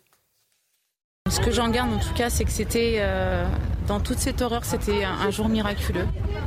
C'est-à-dire que ça a été, euh, on a été tellement d'intervenants euh, qui se sont donné la main sans se connaître, sans, savoir qui était capable de faire quoi. On a réussi à limiter le nombre de victimes et on a réussi à sauvegarder la vie des victimes touchées. C'est un vrai miracle qu'il n'y ait pas de, décès à déplorer. Les enfants vont bien. C'est justement voilà, la seule chose à retenir, c'est qu'ils vont bien malgré tout. Faut-il craindre un printemps social à l'approche des Jeux Olympiques de Paris? La chef des députés insoumis, Mathilde Panot, encourage les mouvements de grève avant et pendant la compétition. Le gouvernement n'entend que le rapport de force, dit-elle. Un exécutif qui est déjà mis sous pression par un, certain nombre de secteurs, Marine. Oui, il n'y a pas que la SNCF, il y a aussi la RATP, l'assistance publique hôpitaux de Paris ou encore les forces de l'ordre. À 159 jours des JO, la colère sociale ambiante laisse craindre une compétition sportive mouvementée. On fait le point avec Sarah Varny. Depuis plusieurs mois, le gouvernement multiplie les annonces afin d'éviter les mouvements de grève. Mais du côté de la RATP, la CGT a d'ores et déjà déposé un préavis de six mois couvrant la période des Jeux. Même constat du côté des forces de l'ordre, le ministre de l'Intérieur a proposé aux policiers et gendarmes en Ile-de-France une indemnité pouvant atteindre les 1900 euros, mais les négociations continuent. Depuis le 8 février jusqu'à la fin du mois, le syndicat autonome des sapeurs-pompiers professionnels a lancé un préavis de grève et demande une amélioration du suivi médical des soldats du feu et des conditions de travail. Du côté de la mairie de Paris, les représentants de la police municipale demandent une prime de gratification que la direction leur refuse. Dans l'aérien, les aiguilleurs du ciel se sont engagés à ne mener aucun mouvement social pendant les épreuves après avoir obtenu des concessions importantes, mais l'inquiétude perdure du côté des sous-traitants d'aéroports de Paris. Dans ce groupe, comme dans d'autres sociétés, les employés ne sont pas tenus de se déclarer 48 heures avant, ce qui laisse craindre des mouvements surprises. Les infirmiers et médecins des hôpitaux de Paris recevront eux entre 800 et 2500 euros bruts par semaine selon leur statut. Mais depuis lundi, les infirmiers libéraux se mobilisent dans plusieurs villes de France. Alors, dans son interview aux Parisiens la semaine dernière, Gabriel Attal parlait d'un printemps des urgences j'ai presque envie de répondre, voilà plutôt un printemps social qui va arriver. En tout cas, les urgences, il va y en avoir une pile de priorités, euh, de dossiers prioritaires pour le gouvernement, des incendies à éteindre avant, évidemment, les Jeux Olympiques. Il y a une forme de, Gabriel Cluzel, d'opportunisme syndical c'est évident, parce que les, Jeux Olympiques, c'est évidemment une, espèce de point d'orgue, de vitrine pour la France. parfois, je me demande si, à, qui font plaisir ces Jeux Olympiques. C'est vrai que pas aux Parisiens, pas aux Franciliens, pas aux policiers, visiblement, puisqu'ils déposent des préavis de grève. Euh, euh, les, à notre gouvernement sans doute et peut-être aux touristes, mais c'est vrai que euh, on, va vers une cacophonie et, un grand bazar qui, qui est proprement euh, effrayant. Donc il ne faut pas faire confiance à la France insoumise pour pour comment dire calmer le jeu. Donc je, me demande sur quoi tout cela va déboucher à part un, un comment dire un feu d'artifice du grand n'importe quoi. Il faut quand même reconnaître que si on prend le cas des policiers, on leur demande beaucoup beaucoup, beaucoup. C'est-à-dire qu'on leur de, toute l'année ils sont sursollicités et là on leur explique que euh, euh, n'auront pas d'été et que ils ne savent même pas comment ils arriveront à faire garder leurs enfants. Euh, c'est ça va être extrêmement difficile. Donc il y a un moment où la corde risque de craquer. Moi je crois qu'il faut quand même comprendre ce qui se passe actuellement, le climat chez les forces de l'ordre. On parlait des héros de la gendarmerie. C'est important de célébrer les héros. C'est très bien de faire une cérémonie aux invalides, mais c'est tous les jours qu'il faut soutenir les forces de l'ordre. Et euh, vous savez bien qu'elles ne sont soutenues ni matériellement, ni judiciairement, ni politiquement, ni culturellement, parce qu'on euh, les accuse des pires mots. Donc, euh, sur sollicité, je, comprends que ceci ait envie de craquer. Guillaume Bigot. Pour répondre à la question de, de Gabrielle Cluzel qu'elle posait de manière malicieuse, bien sûr que c'est, que c'est le chef de l'État d'abord qui veut une sorte de, décor à, à, la hauteur de, ce qu'il pense être euh, euh, l'image qu'il se fait de lui-même, un décor international, un décor mondial, un décor très prestigieux dans lequel il pourra euh, se mettre en scène et, nous, gratifier de, de, son grand talent oratoire. c'est à peine caricatural parce que derrière, la, la légitimation, la logique Et c'est une logique qu'il a imprimée dès le départ c'est-à-dire de mettre l'accent sur l'attractivité du pays comme zone d'investissement. Ce qui est ambivalent parce que c'est jamais mauvais d'attirer des investissements étrangers. Le problème, c'est dans quelles conditions ça se fait. Donc, on brade euh, beaucoup de technologies. Euh, on a un pays où les salaires maintenant se traînent comme des escargots, donc ça peut potentiellement être de bonnes affaires euh, pour des groupes internationaux. Et on a une position géographique française au cœur de l'Europe, donc c'est normal qu'on attire en fait beaucoup de grandes marques comme ça. Là, bien sûr, l'effet vitrine risque de se transformer en potentiellement en effet répulsif si la cérémonie est gâtée et gâchée. 8h45 sur CNews. Le rappel de l'actualité, Marine Sabourin. La grève à la SNCF se poursuit aujourd'hui pour le premier chassé-croisé des vacances d'hiver. Seulement un TGV Inouï sur deux, un TGV Ouigo sur deux et un Intercité sur deux circulent. 150 000 voyageurs ne partiront pas en vacances ce week-end. Des accords de sécurité bilatéraux ont été signés entre l'Ukraine, la France et l'Allemagne. Hier, ils garantissent à l'Ukraine une dizaine de milliards d'euros de soutien militaire. De son côté, Emmanuel Macron s'engage à fournir une aide allant jusqu'à 3 milliards d'euros pour Kiev. Des hommages à Alexei Navalny dans plusieurs villes d'Europe. Hier soir, Moscou a annoncé la mort de l'opposant numéro 1 au Kremlin, à Varsovie, Londres ou à Lisbonne. Plusieurs centaines de personnes s'étaient réunies, certaines brandissant des pancartes sur lesquelles on pouvait lire Poutine assassin ou encore ne jamais oublier, ne jamais pardonner. C'est un sujet qu'on a suivi dans la matinale dès le début. Euh, les pertes monumentales pour les pêcheurs du golfe de Gascogne qui sont interdits depuis un mois d'aller en mer, résultat d'une décision du Conseil d'État pour protéger les, les, dauphins. Ces pêcheurs qui ne se versent donc plus aucun salaire. Le gouvernement euh, leur a promis des indemnités, certes, mais ils n'en ont toujours pas vu la couleur. La survie de leur entreprise en dépend. Reportage de Michael Chaillot avec le récit de Sarah Varny.